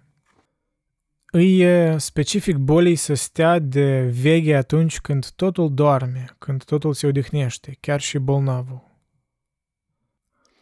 Tânăr găsește o anumită plăcere în infirmități, par atât de noi, de pline. Cu vârsta ele nu mai surprind, le cunoști prea bine. Or, fără un dram de neprevăzut, nu merită să fie îndurate. Da, când suntem tineri, romantizăm uh, depresiile, poate, ori romantizăm uh, chiar și cicatricele, nu știu. Dar avem tendința de a, de a vrea parcă să ne maturizăm mai repede, știi? Dar apoi când te maturizezi, spui că de ce mă grăbeam eu atât? Și în genere, it's not fun să ai depresie sau să, să ai infirmități. Nu nimic romantic în asta. Cum și spunea Rio, personajul din Ciuma lui Camus, doctorul ăla, el nu vedea în suferință, știi, nimic romantic. El pur și simplu era acolo să, să lecuiască lumea. El nu... El voia să elimine suferința. El, da, nu romantiza. Nu, nu vedea nimic nimic sfânt în suferință. Și chiar mi-am de scena aia când vorbise cu preotul și cât de fain a descris cam eu ambele argumente, parcă acel religios și acel al unui ateu. Și cât de nejustă poate fi viața și suferința în genere, cât de lipsită de sens. Deși acum contrazic în prima parte despre Cioran, era alt aforism, da? Când spusem ceva de tipul că suferința până la urmă în finalitatea sa are sens. Da, probabil. Probabil e o auto, autoamăgire, probabil oamenii, cum și-am spus, raționalizează post factum o suferință enormă, ori o tragedie într-o comunitate. Încearcă să raționalizeze pentru că altfel they can't move on. Altfel omul nu poate să se miște mai departe și să elimine acea apăsare pentru că omul vrea să explice tot, totul e un riddle, totul e o, un puzzle și el vrea să explice de ce, de ce acea tragedie s-a întâmplat. Și vrei să explici suferința. Dacă nu, nu încerci să o explici, și asta e necesitatea. Asta e ca iluzia euului, cum eu argumentez că e utilă, așa și cu iluzia că suferința are o, în finalitatea sa are un sens. Poate e o iluzie, dar avem avem necesitatea să credem așa, că altfel noi nebunim, o să ne ieșim din minți, eu cred. Și un lucru care le-aș com- complimenta uh, religiile, în special cea creștină, e că ea știe tare bine cum să explice de ce există suferință. Totul acolo are sens și asta îi liniștește pe unii oameni, aș spune. Și de ce nu? Asta are o valoare. Chiar dacă poate e o auto-înșelăciune până la urmă, câte lucruri în viață sunt bazate pe autoșălăciune, dar în același timp ne îmbunătățesc viața. De îndată ce faci apel la ce e mai profund în tine și începi să muncești și să te exprimi, îți atribui calități, devii insensibil la propriile îți lipsuri. Nimeni nu poate să admită că ce izvorăște în profunzimile sale ar putea să nu valoreze nimic. Cunoașterea de sine, o contradicție în termeni. Nimeni nu poate să admită că ce izvorăște din profunzimile sale ar putea să nu valorize nimic. Pentru că dacă ai credea așa, tu nu te mișca nicăieri. Pentru ce ai face orice, dacă, dacă crezi că nimic ce iese din tine nu valorează nimic. Ca astea sunt momentele în care nu prea mă conectez cu Cioran, pentru că ok să ironizez, înțeleg, dar nu trebuie să pleci mai departe de asta. Eu nu spun că motivational speech acum, că trebuie să crezi în tine, bă, bă, bă, nu. Îmi place, de fapt, Cioran că el e onest. E, deci adresează o temă importantă, de fapt, știi? Cunoașterea de sine, într-adevăr, poate e o contradicție în termeni, tu nu te poți cunoaște pe sine complet, dar tu nu trebuie să te cunoști pe sine complet ca să accepti că ceea ce vine din tine izvorăște din tine și niște uh, calități care, care ți le dezvolți, care ți le atribui, că, că ele nu sunt valoroase. Deci, ele au valoare, cel puțin o parte din ele. De ce nu? Au valoare obiectivă, dacă ele influențează alți oameni, dacă creezi ceva concret în lume, ori dacă îmbunătățești relațiile tale cu oameni apropiați. Asta, dezvoltarea caracterului în asta și constă, știi? Asta e momentul în care ca nihilismul lui Cioran, în care eu mă îndepărtez de nihilismul lui Cioran.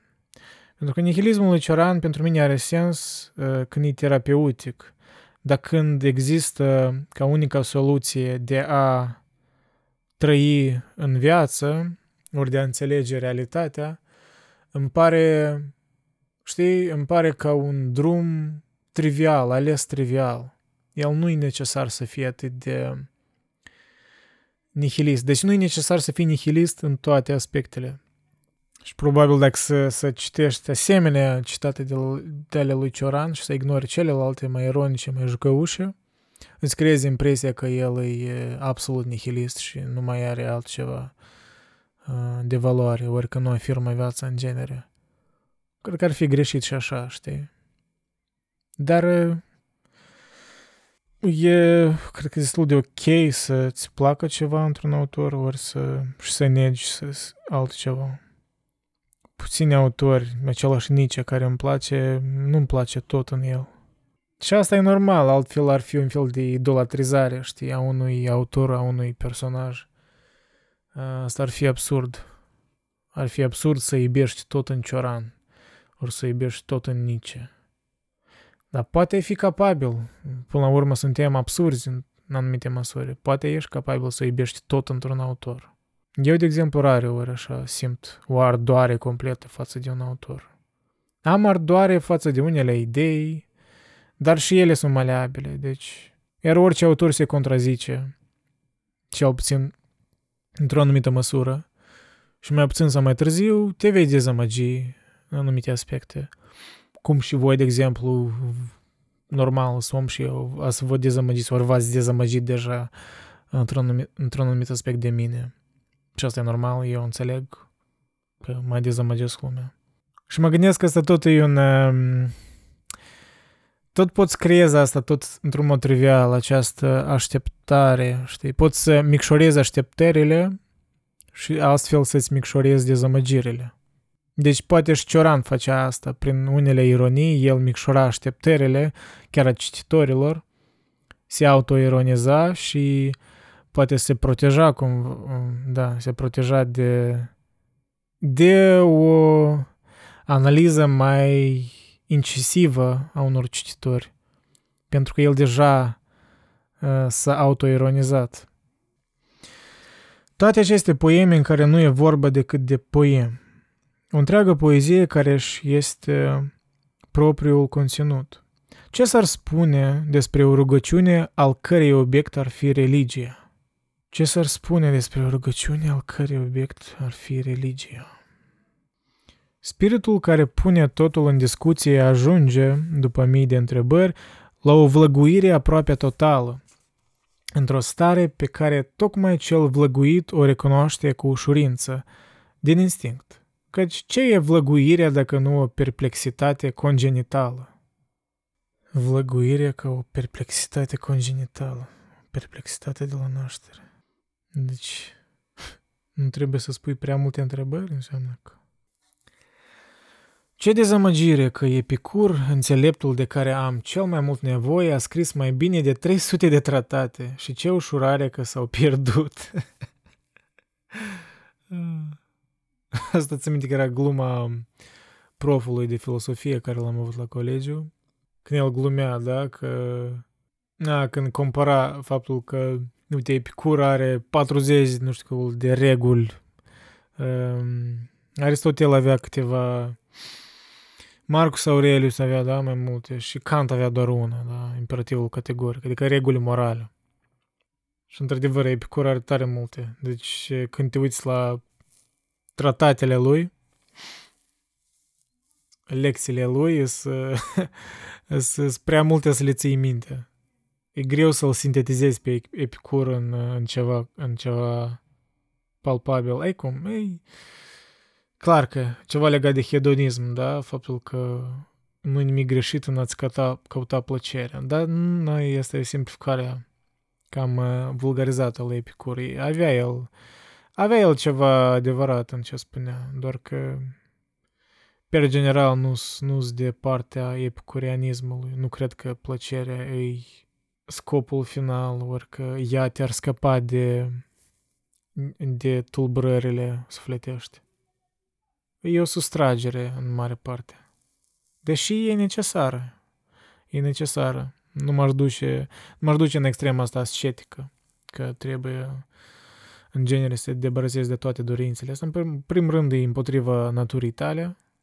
În al doilea rând, e pur și simplu imposibil să o faci.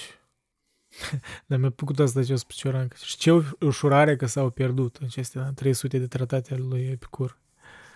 Că asta, e, asta mi-amintește de când deschid multe taburi în browser, da, și mai ales cu videouri de pe YouTube și a, să le privesc mai târziu. Și apoi ori uit de ele, ori, nu știu, are un crash ceva browserul și nu le mai pot restitui, da, taburile. Și o parte din mine spune că, of, of, of, dar dacă era acolo ceva important, da, da, dacă am scăpat și nu mai găsesc acele videouri, dar dacă cinstit, mai, o parte mai mare spune că, uh, good riddance, știi, nu, nu, nu trebuie să mă deranjez că, of, când o să privesc, când o să citesc acest articol.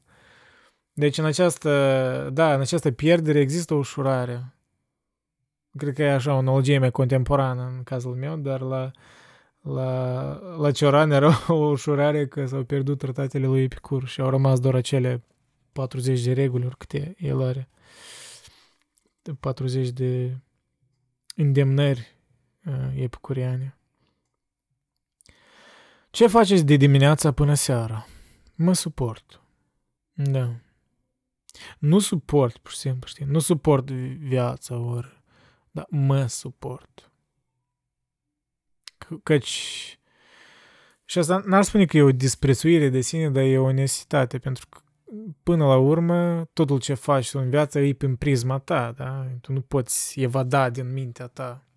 Și orice suferință, orice depășiri care trebuie să, pe care trebuie să să le întreprinzi sunt prin prisma ta. Deci, deci tu, da, tu te suporți. Gând de la fratele meu în legătură cu tulburările și bolile de care a suferit mama noastră. Citez, bătrânețea este autocritica naturii. Închid citatul. Bătrânețea este autocritica naturii. Ce concept bizar. Pentru că în bătrânețe totul se reversează. Totul de parcă revine la inițial. Deci bătrânul deja nu poate merge atât de bine, ca un bebeluș, știi? Capacitățile cognitive deja scad.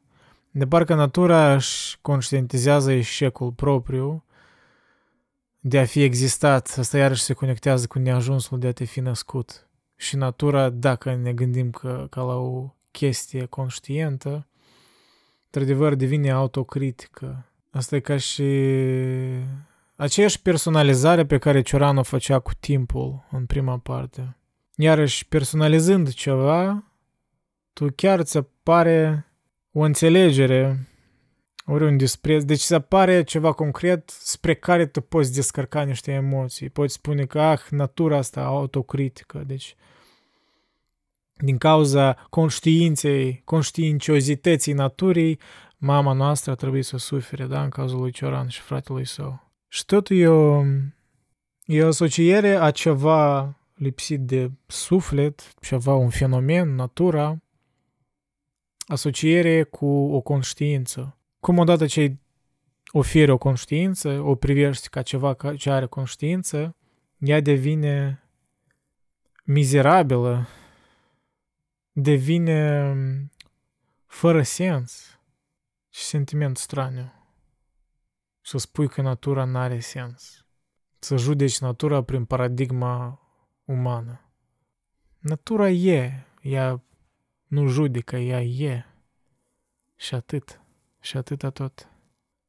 Trebuie să fii beat sau nebun, spunea Sieyes, ca să te poți exprima bine în limbile cunoscute.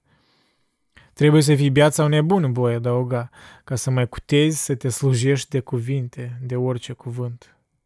Da, implicându-se că cuvintele oricum nu explică bine ceea ce simți.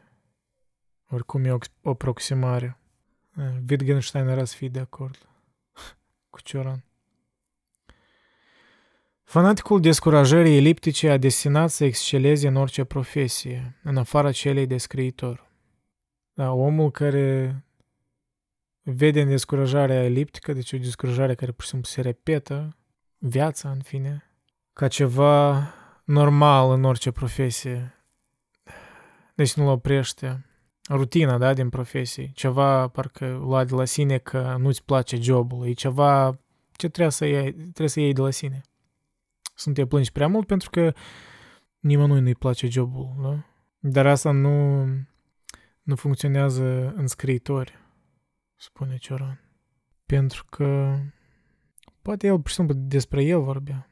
Pentru că el s-a descurajat până la urmă într-așa moment că nu mai voia să scrie. Și odată ce scrierea devine o rutină pentru un scriitor, devine o rutină ca și orice alt job, ea nu mai e scriere, da, sinceră, onestă. Și deci scriitorul e mai volatil. Cel puțin asta e experiența lui Cioran. Că odată ce nu mai ai vlaga, cea de a scrie, nu mai scrii. Trăind mereu cu teama de a fi luat pe nepregătite de tot ce e mai rău, am încercat, în orice împrejurare, să o iau înainte, lăsându-mă pradă nenorocirii cu mult înainte să se producă. Să o iau înainte, da.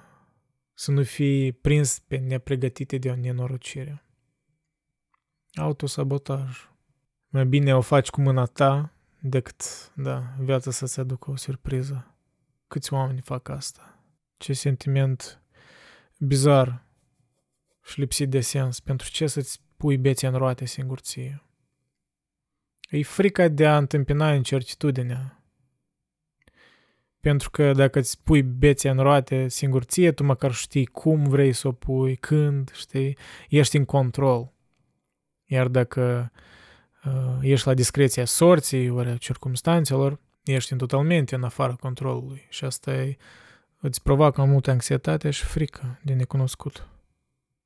Și de aia oamenii uh, se autosabotează. Nu-i pismuiești pe cei care au puterea să se roage, în vreme ce ești plin de invidie față de posesorii de bunuri, față de cei care cunosc bogăția și gloria. E ciudat că te resemnezi cu mântuirea celuilalt, dar nu cu avantajele trecătoare de care se poate bucura acesta.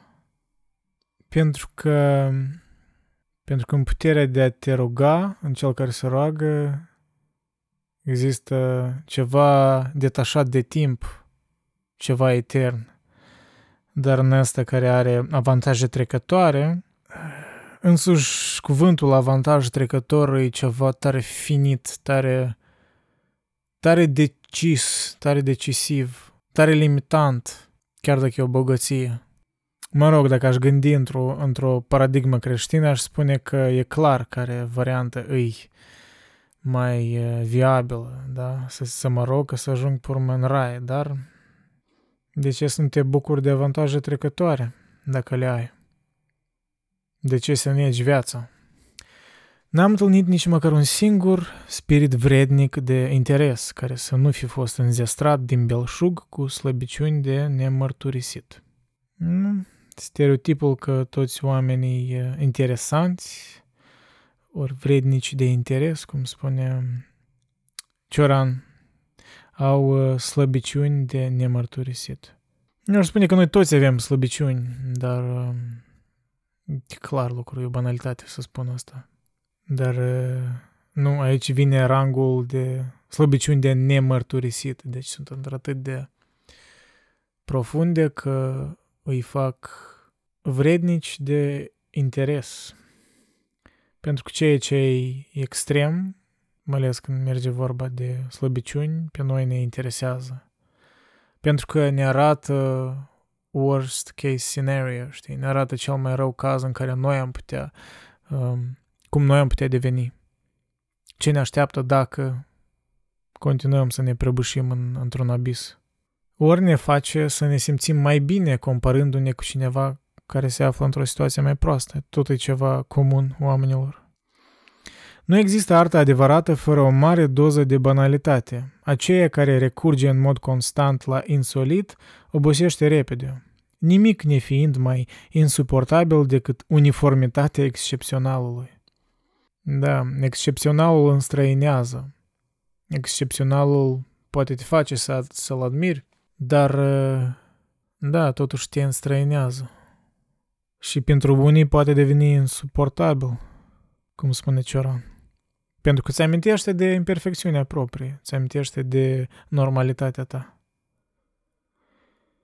Inconvenientul de a folosi o limbă de împrumut e de a nu avea dreptul să faci prea multe greșeli în acea limbă. Or, doar căutând incorectitudinea, fără să abuzezi totuși de ea, numai dacă ești în orice moment la un pas de solecism, dai scrisului o urmă de viață. Fiecare crede în mod inconștient, se înțelege, că numai el urmărește adevărul, că ceilalți sunt incapabili să-l caute și nevrednici să ajungă la el. Această sminteală e atât de înrădăcinată și atât de utilă, încât e imposibil să-ți imaginezi ce s-ar întâmpla cu fiecare dintre noi dacă ea ar dispărea într-o zi. Într-adevăr, e utilă. Pentru că altfel, dacă nu credeai că tu tinzi spre ceva a tău, un adevăr, un, un imbol, dacă n-ai imboldul ăsta la untric, îi, îi parcă știi voința de a trăi a lui Schopenhauer. Dacă nu n-ai asta, nu-ți poți imagina ființa umană fără asta. Noi toți ne auto-înșelăm, dar uh, asta și ne face noi. Fiecare are auto-înșelăciunea lui, idiosincrasiile lui, amagelele lui pe care le, le spune înainte de a se culca și de a evita onestitatea pură, care în principiu, din definiție aproape e imposibilă pentru că tu nu te poți cunoaște pe tine însuți la mod științific. Deci tu te judeci prin prisma minții tale care deja tinde să te auto-înșele. Deci cum poți pretinde că vei ști adevărul despre tine vreodată? Cel din tâi gânditor a fost, fără nicio îndoială, cel din tâi maniac al lui de ce? Manie neobișnuită, deloc molipsitoare. Rari sunt, într-adevăr, cei care suferă de ea, pe care îi rod întrebările și care nu pot să accepte nicio certitudine pentru că s-au născut în consternare. Cel din tâi maniac al lui de ce? Asta că copiii, știi, ei ting vârsta asta și încep a întreba de ce? De de ce? De de ce soarele? De ce e soarele? De de ce? De de ce așa de mare? De de ce el arde? și până trebuie să amintești de lecțiile din fizică, că a, a, heliu și hidrogen, acolo sunt procese de atâta, că... De de ce? Știi, copiii îți reamintesc de propriile limite ale cunoștințelor, propria trivialitate, ori de falsitatea încrederii în sine. Și mulți părinți, pur și simplu, își sustrag atenția, ori spun că nu mai întreba atâta, stai cu minte, taci. Pentru că la copil conștiința aia ori ele, ei n-au încă normele astea sociale în care să știe când să se oprească. Și când îi vine valul ăsta de întrebări de ce, îi, într-adevăr îi terorizează pe unii părinți. Niște mici uh, maniaci gânditori, cum ar sugera Cioran. Să fii obiectiv înseamnă să-l tratezi pe celălalt așa cum se tratează un obiect, un leș. Înseamnă să te porți față de el ca un cioclu. Păi asta e paradoxul parcă. Noi vrem ca cineva, dacă să ne judece, să ne judece obiectiv. Dar asta ne-ar nega subiectivitatea, care de fapt e și ceea ce considerăm noi, ori euul nostru. Deci e bizar, noi nu vrem să fim obiectificați, dar noi vrem ca cineva să ne judece obiectiv. Dar să te judeci obiectiv, asta este reduci la carne și oase și la instincte evoluționiste, ale biologiei evoluționiste și privind astfel la individ, dar și la, ras, la rasa umană, îți dai seama că suntem banali astfel. Suntem plictisitori. Dacă privești doar obiectiv. Ce să mai afli? Dar, dacă privești subiectiv, ori dacă acoperi prin plasa ta și subiectivitățile unei persoane, atunci deja există ceva unic în fiecare într-o oarecare măsură. Ori cel puțin aranjamentul subiectivităților e unic, dar fiecare subiectivitate luată aparte, de fapt, e ceva comun oamenilor. De fapt, nu ești atât de unic, dar pari să fii. Această clipă a dispărut pentru totdeauna, s-a pierdut în masa anonimă a irevocabilului. Ea nu se va întoarce niciodată. Sufăr și nu sufăr pentru asta. Totul e unic și neînsemnat. Da, totul e. obiectiv științific vorbind, totul e. Dar noi apoi deja îi atribuim. E unic asta, ori e neînsemnat. Deci ne, ne, ne reîntoarcem la gândul că fără subiectivități, viața ar fi plictisitoare, extrem de plictisitoare. Fără subiectivități n-ar exista artă. Fără subiectivități, un om n-ar scrie gânduri pe foaie care iar irita pe unii, iar îndrăgi pe unii. Ei, subiectivitatea e ceea ce ne face uman când spunem uman. Când noi spunem, o, asta ne face uman, de obicei oamenii se referă la ceva ce considerăm noi poate rațional, ori nobil, ori nu știu, ceea ce ne diferențiază de animale.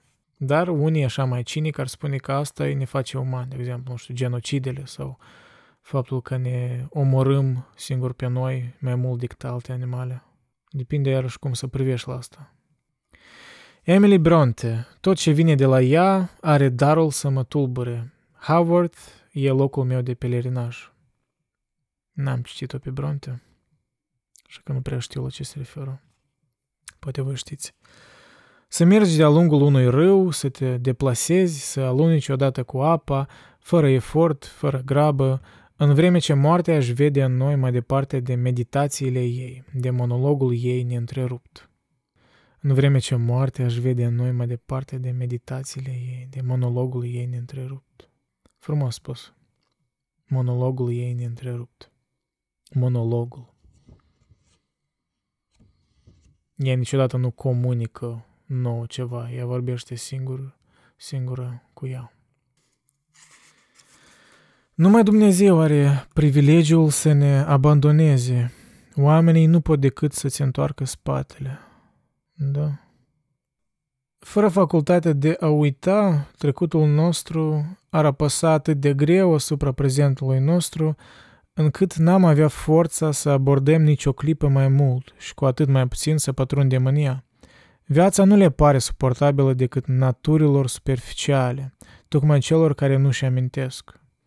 E una din pricinile, de fapt, biologice de ce memoria noastră așa lucrează, de ce noi avem separări în memorii de lungă durată și memorii de scurtă durată.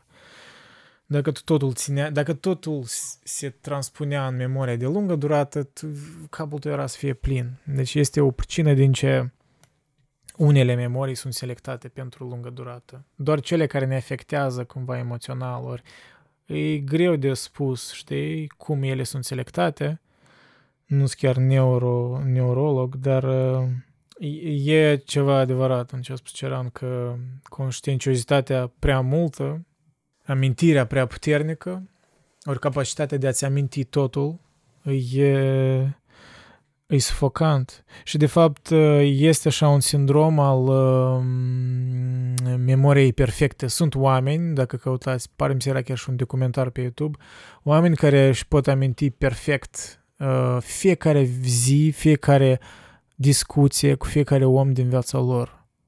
Și acești oameni de obicei nu pot întreține relații pentru că e imposibil. Tu ții minte fiecare uh, chestie proastă care om a făcut-o, tu ții minte, e imposibil să trăiești așa. Omul trebuie să uite. Căci uitând, el își mai păstrează iluziile și mai are, uh, mai are vlagă, mai are forță să trăiască mai departe. El spunea, mai este o zi mâine, mai este încă o zi. Știi? Este ceva admirabil în asta. În, este ceva admirabil în, în, în uitarea omului. E interesantă anomalie, ori poate nu e anomalie, poate, da, are sens punct de vedere biologic. Pentru că dacă nu uitai, nu, nu te puteai uh, mișca înainte. Dacă în urma unei dezamăgiri nu uitai cât de mult ea, uh, de fapt, te-a durut, o răsferință, cât de mult ea te-a durut, dacă simțeai iarăși, iarăși din nou, știi, când accesai acea memorie, dacă amintirea era așa de uh, clară și pătrunzătoare, atunci uh, ți-ai pune capăt zilelor, probabil. Da, viața ar fi insuportabilă, așa că mersi că uităm. Clar că nici chiar ca Alzheimer's, în care deja uiți ceea ce n-ar trebui să uiți, da? să-ți uiți cine, cine ți oameni apropiați, să-ți uiți amintirile care erau cruciale în viața ta, este e tragic. Când oamenii în vârstă deja au demenție sau Alzheimer's. E, e trist, foarte trist. Dar e interesant că de multe ori la pacienții de Alzheimer's, ei, mai ales la cei care au fost muzicieni, ei încă țin minte cum să cânte niște piese care le-au învățat. Pentru că asta e, e altă parte a creierului care s-a fortificat, alte sinapse neuronale. Bizar cum creierul lucrează, cum el selectează ce să uită. Ori ar fi asta aleatoriu, nu știu. Plotin, povestește Porfir, avea darul de a citi în suflete. Într-o zi, pe nepregătite, îi spune discipolului său, extrem de surprins, să nu încerce să se omoare, ci să facă mai bine o călătorie. Porfir plecă în Sicilia. Se vindecă acolo de melancolie de care suferă, dar adaugă, el plin de părere de rău, a trebuit astfel să lipsească de la moartea maestrului petrecut în absența sa. E multă vreme de când filozofii nu mai citesc în suflete. Nu e meseria lor, se va spune. Se poate, dar să nu ne mai mirăm că ei nu prea ne mai interesează. De multă vreme, filozofii nu mai citesc în suflete. Da, de ce filozofia în academie, acum, a devenit așa o chestie specializată în care se dezbate mai mult definiția unui cuvânt decât de fapt ce contează în viață, suferința, condiția omului, dilemele care se discută mii de ani și încă nu se pot rezolva multe din ele. De aceea să-i citești pe grecii antici e mult mai interesant decât, sigur, să citești uh, o o lucrare de filosofie a unui student din Academie. Probabil te-ar plictisi până la moarte. Dar poate și nu, poate greșesc. Poate sunt excepții. Aș vrea să cred că sunt excepții. O operă nu durează decât dacă e pregătită în umbră cu atenție, cu meticulozitatea asasinului care își plănuiește lovitura.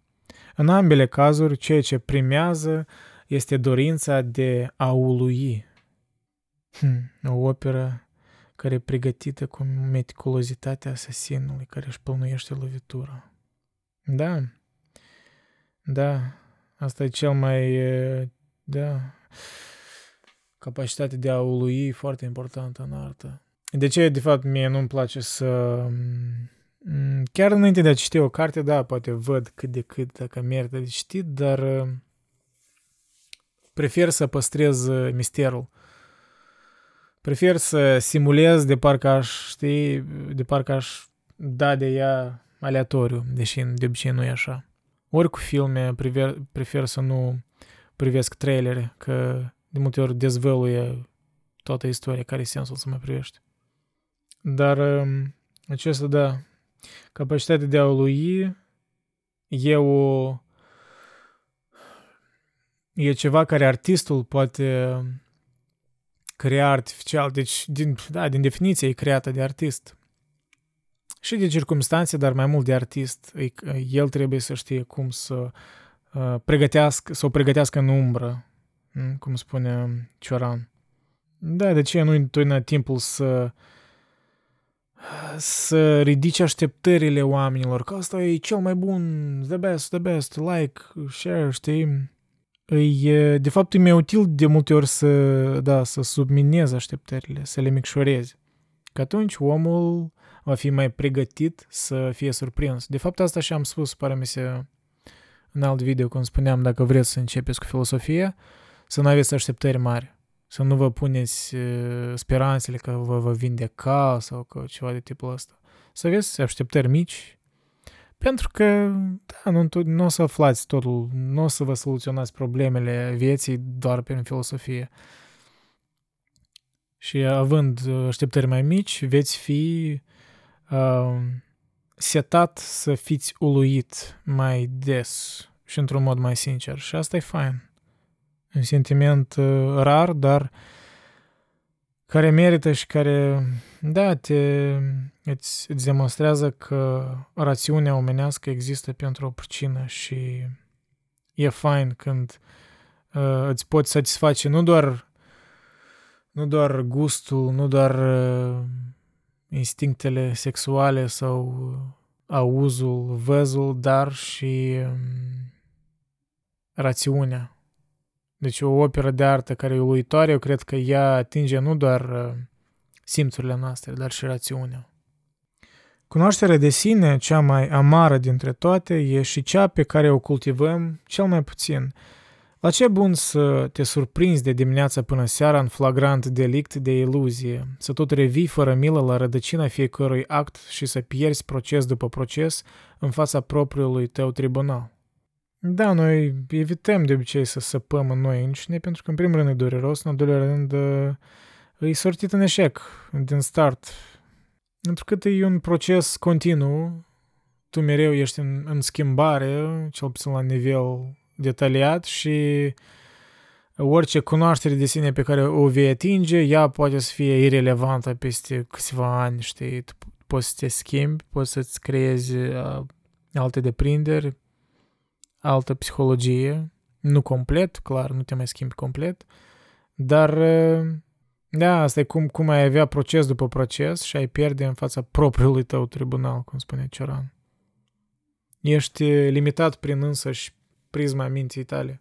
Tu îți judeci mintea ta, conștiința ta, prin conștiința ta. Deci tu n-ai un observator de la trei persoane care să-ți pătrundă în mintea ta, cel puțin până ce. Încă nu trăim în momente chiar de sci-fi, dar cine știe. Dar până ce suntem în ignoranță și poate și e bine că e așa. Ori de câte ori am un lapsus, mă gândesc la spaima pe care trebuie să o resimtă cei care știu că nu-și mai amintesc de nimic. Dar ceva îmi spune că, după un anumit timp, îi stăpânește o bucurie secretă, pe care n-ar accepta să o schimbe pe niciuna din amintirile lor, chiar și pe cea mai înălțătoare. Spaima pe care o resimt cei care știu că nu-și mai amintesc de nimic. Dar după ceva timp îi stăpânește o bucurie secretă. Da, e conștientizarea că, da, că e mai bine să trăiești în ignoranță. Dacă e posibil. Ori că ești fricos de a, a-ți aminti de totul, pentru că la ce naiba să-ți umpli cap cu bagaj extra. Uitarea are o funcție. Să te pretinzi mai detașat, mai străin de toate ca oricine și să nu fii decât un îndârjit al indiferenței. Cu cât suntem mai frământați de impulsii contradictorii, cu atât știm mai puțin căreia să-i cedăm. Lipsă de caracter, asta e și nimic altceva. O, da. E... Asta e chestia când spunem conștiință, ori psihologie, e o chestie unificată, e un concept, dar de fapt conștiința îi o contradicție, o adunătură de contradicții, de impulsuri, instincte care se ciucnesc una ca alta. Și asta, aș argumenta, ne face să suferim, într-un mod evident, dar asta și ne face să vrem să ignorăm tot tumultul ăsta din capul nostru, pentru că noi nu putem aranja. Cum își spunea Jordan Peterson, am, am menționat că el a spus asta, că nu, uh, nu-i treaba că noi suprimăm, da, că noi reprimăm, cum spunea da, Freud, ne reprimăm emoțiile noastre, dar mai degrabă faptul că noi uh, nu le înțelegem, nu le putem uh, dezmembra și deci le lăsăm, știi, ca, nu știu, de parcă ai avea în cerdac undeva, în, în dulap, haine aruncate, lucruri vechi care nici nu mai știu ce prezintă, mai pe scurt. De mult nu te-ai uitat în dulapul tău și când îl deschizi îți dai seama că, băi, așa un haos, că mie, mie va trebui efectiv o zi întreagă, două zile să mă lămuresc în el și spui că la ce naiba mai trebuie, știi, să-mi bat capul și îl lași așa mai departe să stai acolo. Îl uh, prefer să, da, prefer să ignori pentru că așa e mai ușor. Ignoranța presupune și o lipsă de adaos în îndurare, știi? Da, lipsă de adaos în, în uh, vasul tău de, de motive din care tu trebuie să mai înduri viața. Și e lipsă de caracter, cum își spune Cioran. Uh, da, e lipsă de convingere. E... Da, nu putem decide. Nu putem decide. Ori decidem să nu decidem. Asta tot o decizie, da? Decizi să te abții. Să, să ascunzi sub covor uh, problemele. Timpul pur, timpul limpezit, eliberat de întâmplări, de ființe și de lucruri, nu se arată decât în anumite momente ale nopții, când îl simțiți trecând cu unica grijă de a vă tărâ spre o catastrofă exemplară. Timpul care îl simți trecând cu unica grijă de a vă tărâ spre o catastrofă exemplară. Da, noaptea... Noaptea totul pare mai aranjat la locuri, mai puțin zbuciumat, pentru că, într-adevăr, toți oamenii sunt în casă, majoritatea, și toți dorm și parcă sunt mai puține șanse de a se zbuciuma ceva.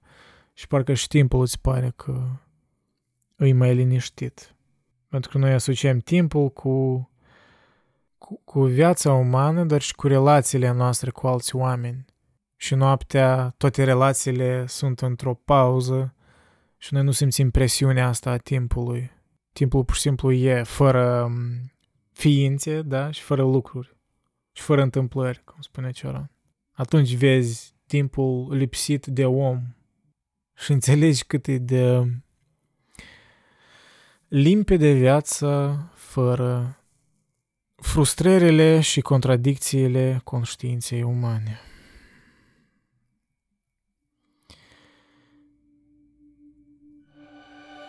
E bine, cred că e timpul de finisat această parte. Ne auzim și ne vedem data viitoare.